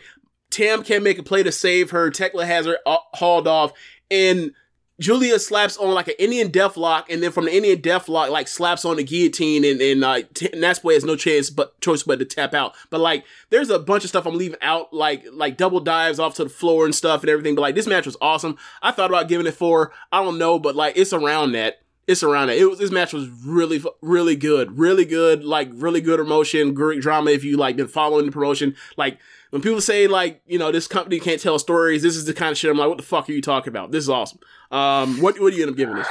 Um, I would probably say like three and three quarters or four. Yeah, Um, I, I'm still baffled that people think Stardom doesn't tell stories. it, it's a lot of the well, it's Blanche. They do stuff like it's really weird. I, I- it's hard to explain. I don't know, like. It's a it's a it's a it's a um complaint that you hear from a lot of like I don't know mad people that are people that are upset that like sh- they they've been successful and like the rest of the Joshi landscape has I don't know suffered or struggled post pandemic or whatever else. So they're making it so that they're they're you know we don't want expo we don't want these people to make money and be exposed. That part of it, and then there's also the part where it's like God. um Japanese wrestlers they don't tell stories. That's also that part is inherent in it too, where it's like get fucked. So um for me, like I'm always like rumbling like, bro, this is this is awesome. Like I don't care, I don't know. I feel like people are missing out that are like like just like pro wrestling or just like simple storytelling of that's human. Um or the, the- you know, of the human condition or drama of that. Like it's soap opera stuff and it's so I- good. I feel like we're we're running like long, or else I would like completely deconstruct that fallacy. Maybe like next week or something. Yeah. yeah. So, um, next match after that, FWC versus Seven Up, Hazuki and Guma versus Nai and you. And th- I feel like this was like a breakout, like uh, a breakout performance type of thing for you. Like I've seen you in a bunch of tag matches, and she's always really good in tag matches. And she's also really good in short singles matches and undercard stuff. And like her power stuff and the way that like FWC and Guma sold for her, like they were trying to get her over. Um, and I think they did a really good job at it. And I think um, Nanae came in with Hazuki and like she bumped Bro. her ass off for Fr- Hazuki. fr- from their their uh, exchange in the corner on, like this is a lightning fast, like incredibly well sequenced match, subverting your expectations. I was watching this, I was like, bro, I know Nanae is not about to get pinned, like, but like I was seeing it, I was like, bro, I think FWC is gonna win, and then like Mhm. they pull it like right off the table where Mhm. you realize, oh, they're not, they're fucking losing. Like as soon as Yuu hits like that cannonball in the corner, Yep. it's a wrap like from there. But uh this was also another banger right here. I'd Yeah. probably go four on this. Um, I go, th- I go three and three quarters on this. Uh, but yeah, like it was just really good and like an- another really good Nanae match in Stardom. What do you know? Man, Like, like, and I know. Look, look, is Nene coming to play? Na- look, Nanae's always like good in tags, so it's like I I, I don't know if people I I know people just don't like the idea of this uh, like the age of average age of like the invading faction, the new Neo Stardom Army thing or whatever else, and I and I think that's fair. Um, and like you watch, you know, the semi main event and you see Alpha Female, I don't think she has anything to offer Stardom really, but like you, Yuu's fucking good. She's always been fucking good. Um, Nanae, she's always been fucking good. People hate her, but she's always been fucking good. Um, Yuna Manase, I can see why people have problems with Yuna Manase, whatever else, but like. She she's a she's a Stardom original. She's she trained Natsupoi. She trained Tam. They're in Stardom now. They're two of the biggest stars in the company. It's, it's people are going to get in. It is what it is, and I think you can hide. I think you can like make it work around her in tags when she's like going to be probably number three in a faction. So I think it's fine. Um, but people, you know, it ain't exactly Donna Del Mondo. I will agree with them on that. Like when they came in with Shuri and Giulia and Maika, that I think that's fair, but like that's a high bar. Um, so yeah, um, some main event, um, semifinal of the uh, or actually the final of the foreign bracket of the tournament, Kairi versus Alpha Female. Um, this is a classic small baby face versus a big bruising monster. Um, I don't think that Alpha Female has much in the way of uh vertical or sorry, uh, her or sorry, uh, lateral movement at this point in the stage of the game. I think she's 40 now.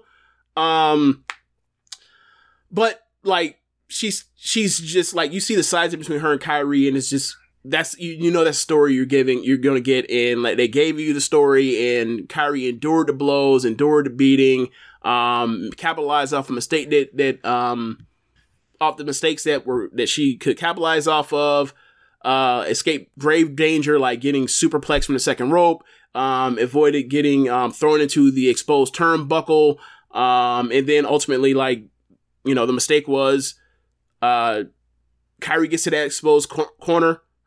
Alpha female charges. Kairi sidesteps, hits the uh, spinning back fist, then spears um, Alpha female into the corner, and then hits a big elbow and gets the win. Um, I gave it three flat stars. I think it's you know classic Kairi babyface endure storytelling, underdog babyface from underneath storytelling. Um, but like I think it's still a good match regardless of whatever deficiencies um Alpha female has at this stage in the game because Kairi basically idiot proofed the match. Uh, so um, main event Mayu versus Utami. Um, you watch this match? Yes. Okay, what are your thoughts?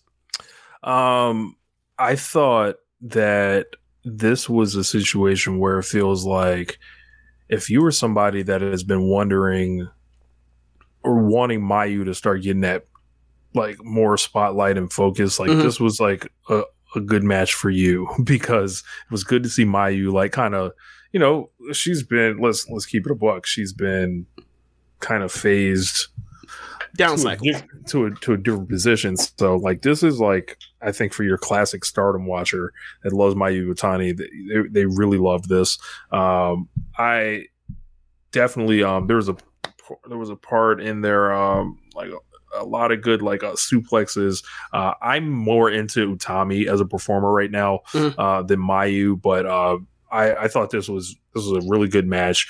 Uh, about 15 minutes, if I'm not mistaken. Yeah, it's like 15 minutes. Um, so won't eat a ton of time. They, they kind of get right to it. But um, yeah, I, I can't begrudge them for wanting to push Mayu a little bit and give her something. so this felt like Mayu does this, and I don't think I can think of anybody else that that comes to mind that can do this or has or even would try it. Is like she seemingly like uh, I, I when I think of this, I think of like um the 2019 Grand Prix final match, not not the final, but like the final night with um Momo, um this year's Grand Prix match with Giulia, where like it's like she has like a 25 minute match, like you know scripted out or whatever else, and she basically like it seems like she says fuck that shit. Somebody hit one big move, and then we're just basically going like the last 15 minutes of that match. We're scrapping the first 10 minutes of the 25 minute match. We're just going to go straight to the shit. And um, I don't know how she, I don't know how she figured out how to do this, but every time she does it, it fucking works. Um, like so they start off in like you know they try, hit, try to hit each other. Or Mayu tries to hit the ropes, tries to do some uh, technical stuff, and tries to hit flying head scissors on Utami. Gets the head scissors. Utami just gets up immediately, and, Utami or Mayu tries it again, and like Utami just fucking drops her with a sidewalk slam, and then like the match is on like that from there, and like Utami beating the shit out of her, te- tearing up her back. Uh, Mayu fights back, um, and we end up at different points where like Mayu has advantages, but honestly, it's just her surviving like the onslaught that Utami's bringing. Um, Mayu ends up hitting a, a, a dive through the middle of the ropes, um, and then like she tries to like get in the match by like going for a moonsault or going for a uh, uh, going for a, a frog splash. Tommy stops her at the top after working over her back some, um, and like go hits a second rope uh, air raid crash and after working over that back. But instead of like just dropping on her back, she just drops on her neck with the air raid crash. I was like, God damn! Like Mayu sells if she broke her neck. I didn't. I couldn't tell. Um, one way or the other, uh, and I didn't got to get any alerts saying that Mayu Iwatani is passed, so I assume she was fine or good enough to wrestle. Um, so they continue going. There's another air raid crash where she lands on her neck again. Uh, except this was from the floor. Uh, well, not from the floor, but like on the mat.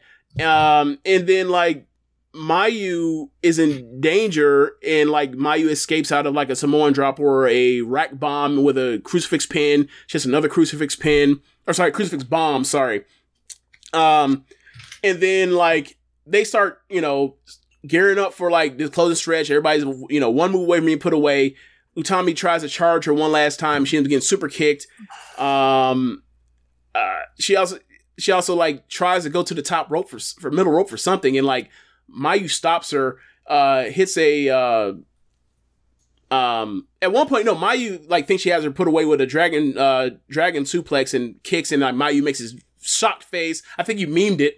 Uh, I think you stilled it. Uh, Yeah. Yeah. So Mayu ends up stopping Utami on the top rope, I- and I can't recall if this was like a, a callback to um their 2020 red belt match, but like Mayu finally lands like the um running three on like a big body power wrestler. Like she couldn't do it with Utami. She couldn't do it with Takumi back um in 2020. I don't think she. I think she may have tried it against Utami, but she actually lands it this time. And then she like immediately like goes straight to the top rope and hits a moonsault. Then it's like, oh no, motherfucker! It gets up there again, hits another one, and it puts away Utami. Uh, I thought this was a great match. I four in that four in the third range. Like they just killed it. And like Utami, man, like I'm so like I've missed Maid of Utami. Like I've missed her Indeed. being- like, just going there and just like, yeah, you go ahead and put the four and a quarter up. You could pistol that in and see if, if it's there or you need to adjust it, but the four and a half, four and a quarter. Uh like it's just like she's You know what so- it is, man. so you know why she didn't it's so win. weird, bro. It's so weird. It's like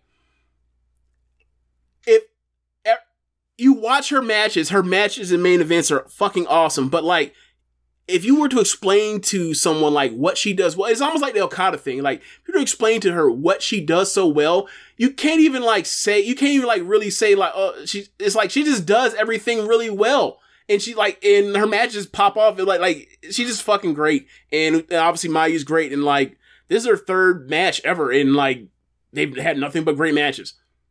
Yeah. Um. Uh. I guess. I'll, um. You know. I I guess we're really finding out. You know, with Utami, like she's got to put the extensions back in. it's her hair. It's the hair. That's where her powers are. Or else she won't win.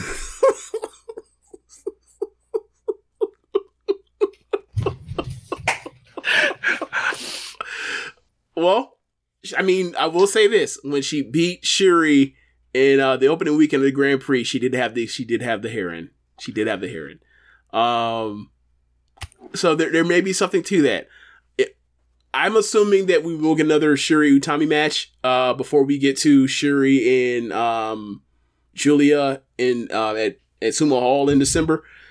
Uh, she won that match, so we'll see. Like, if she shows up in that match with hair, I'm gonna be scared. I'm like, oh, what's this?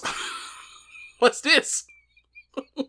but yeah, uh, I, I this is a this is a very good show, very good show. Yeah. Um, obviously, you know the that second match was just a fucking downer, but outside of that, like that's you know Natsuko Tora is the only thing they can, can down you on start on a starting pay per view at this point. Um, but yeah, um, next week we'll give you whatever the updates are. I did not um. uh, Whatever, whatever, we'll get to it. But uh, we've run long on this show, so we'll wrap it up now. Uh, is there anything else you want to talk about Rich, before we get out of here? No, man. Uh, everybody, you know, have fun and uh, I get think Halloween's next Monday, so Yeah. we'll be here uh, doing that. I believe I work until eight, so I'm gonna jump right into uh, the Halloween wear after. Oh, uh, so gonna have a fun week. So uh, make sure you guys are following um, on the streams and supporting the YouTube channel as well with all the clips and shit. Um, thanks for listening to the show. Be sure to rate us on app you're using to listen to this with.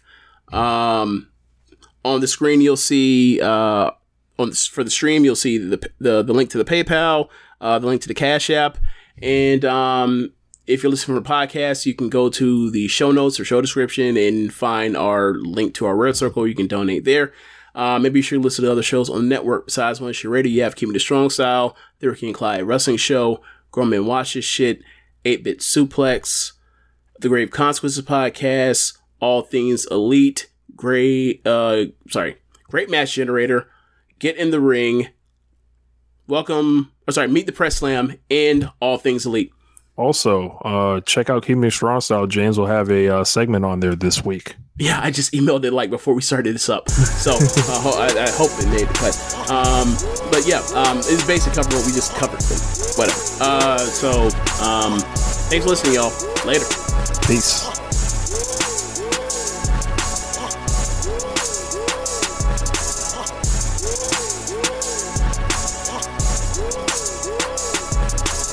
If you're a woman over 40 dealing with hot flashes, insomnia, brain fog, moodiness, or weight gain, you don't have to accept it as just another part of aging. The experts at MIDI Health know all these symptoms can be connected to the hormonal changes of menopause. And MIDI can help with safe, effective, FDA approved solutions covered by insurance. 91% of MIDI patients get relief from symptoms within just two months. Book your virtual visit today at joinmidi.com.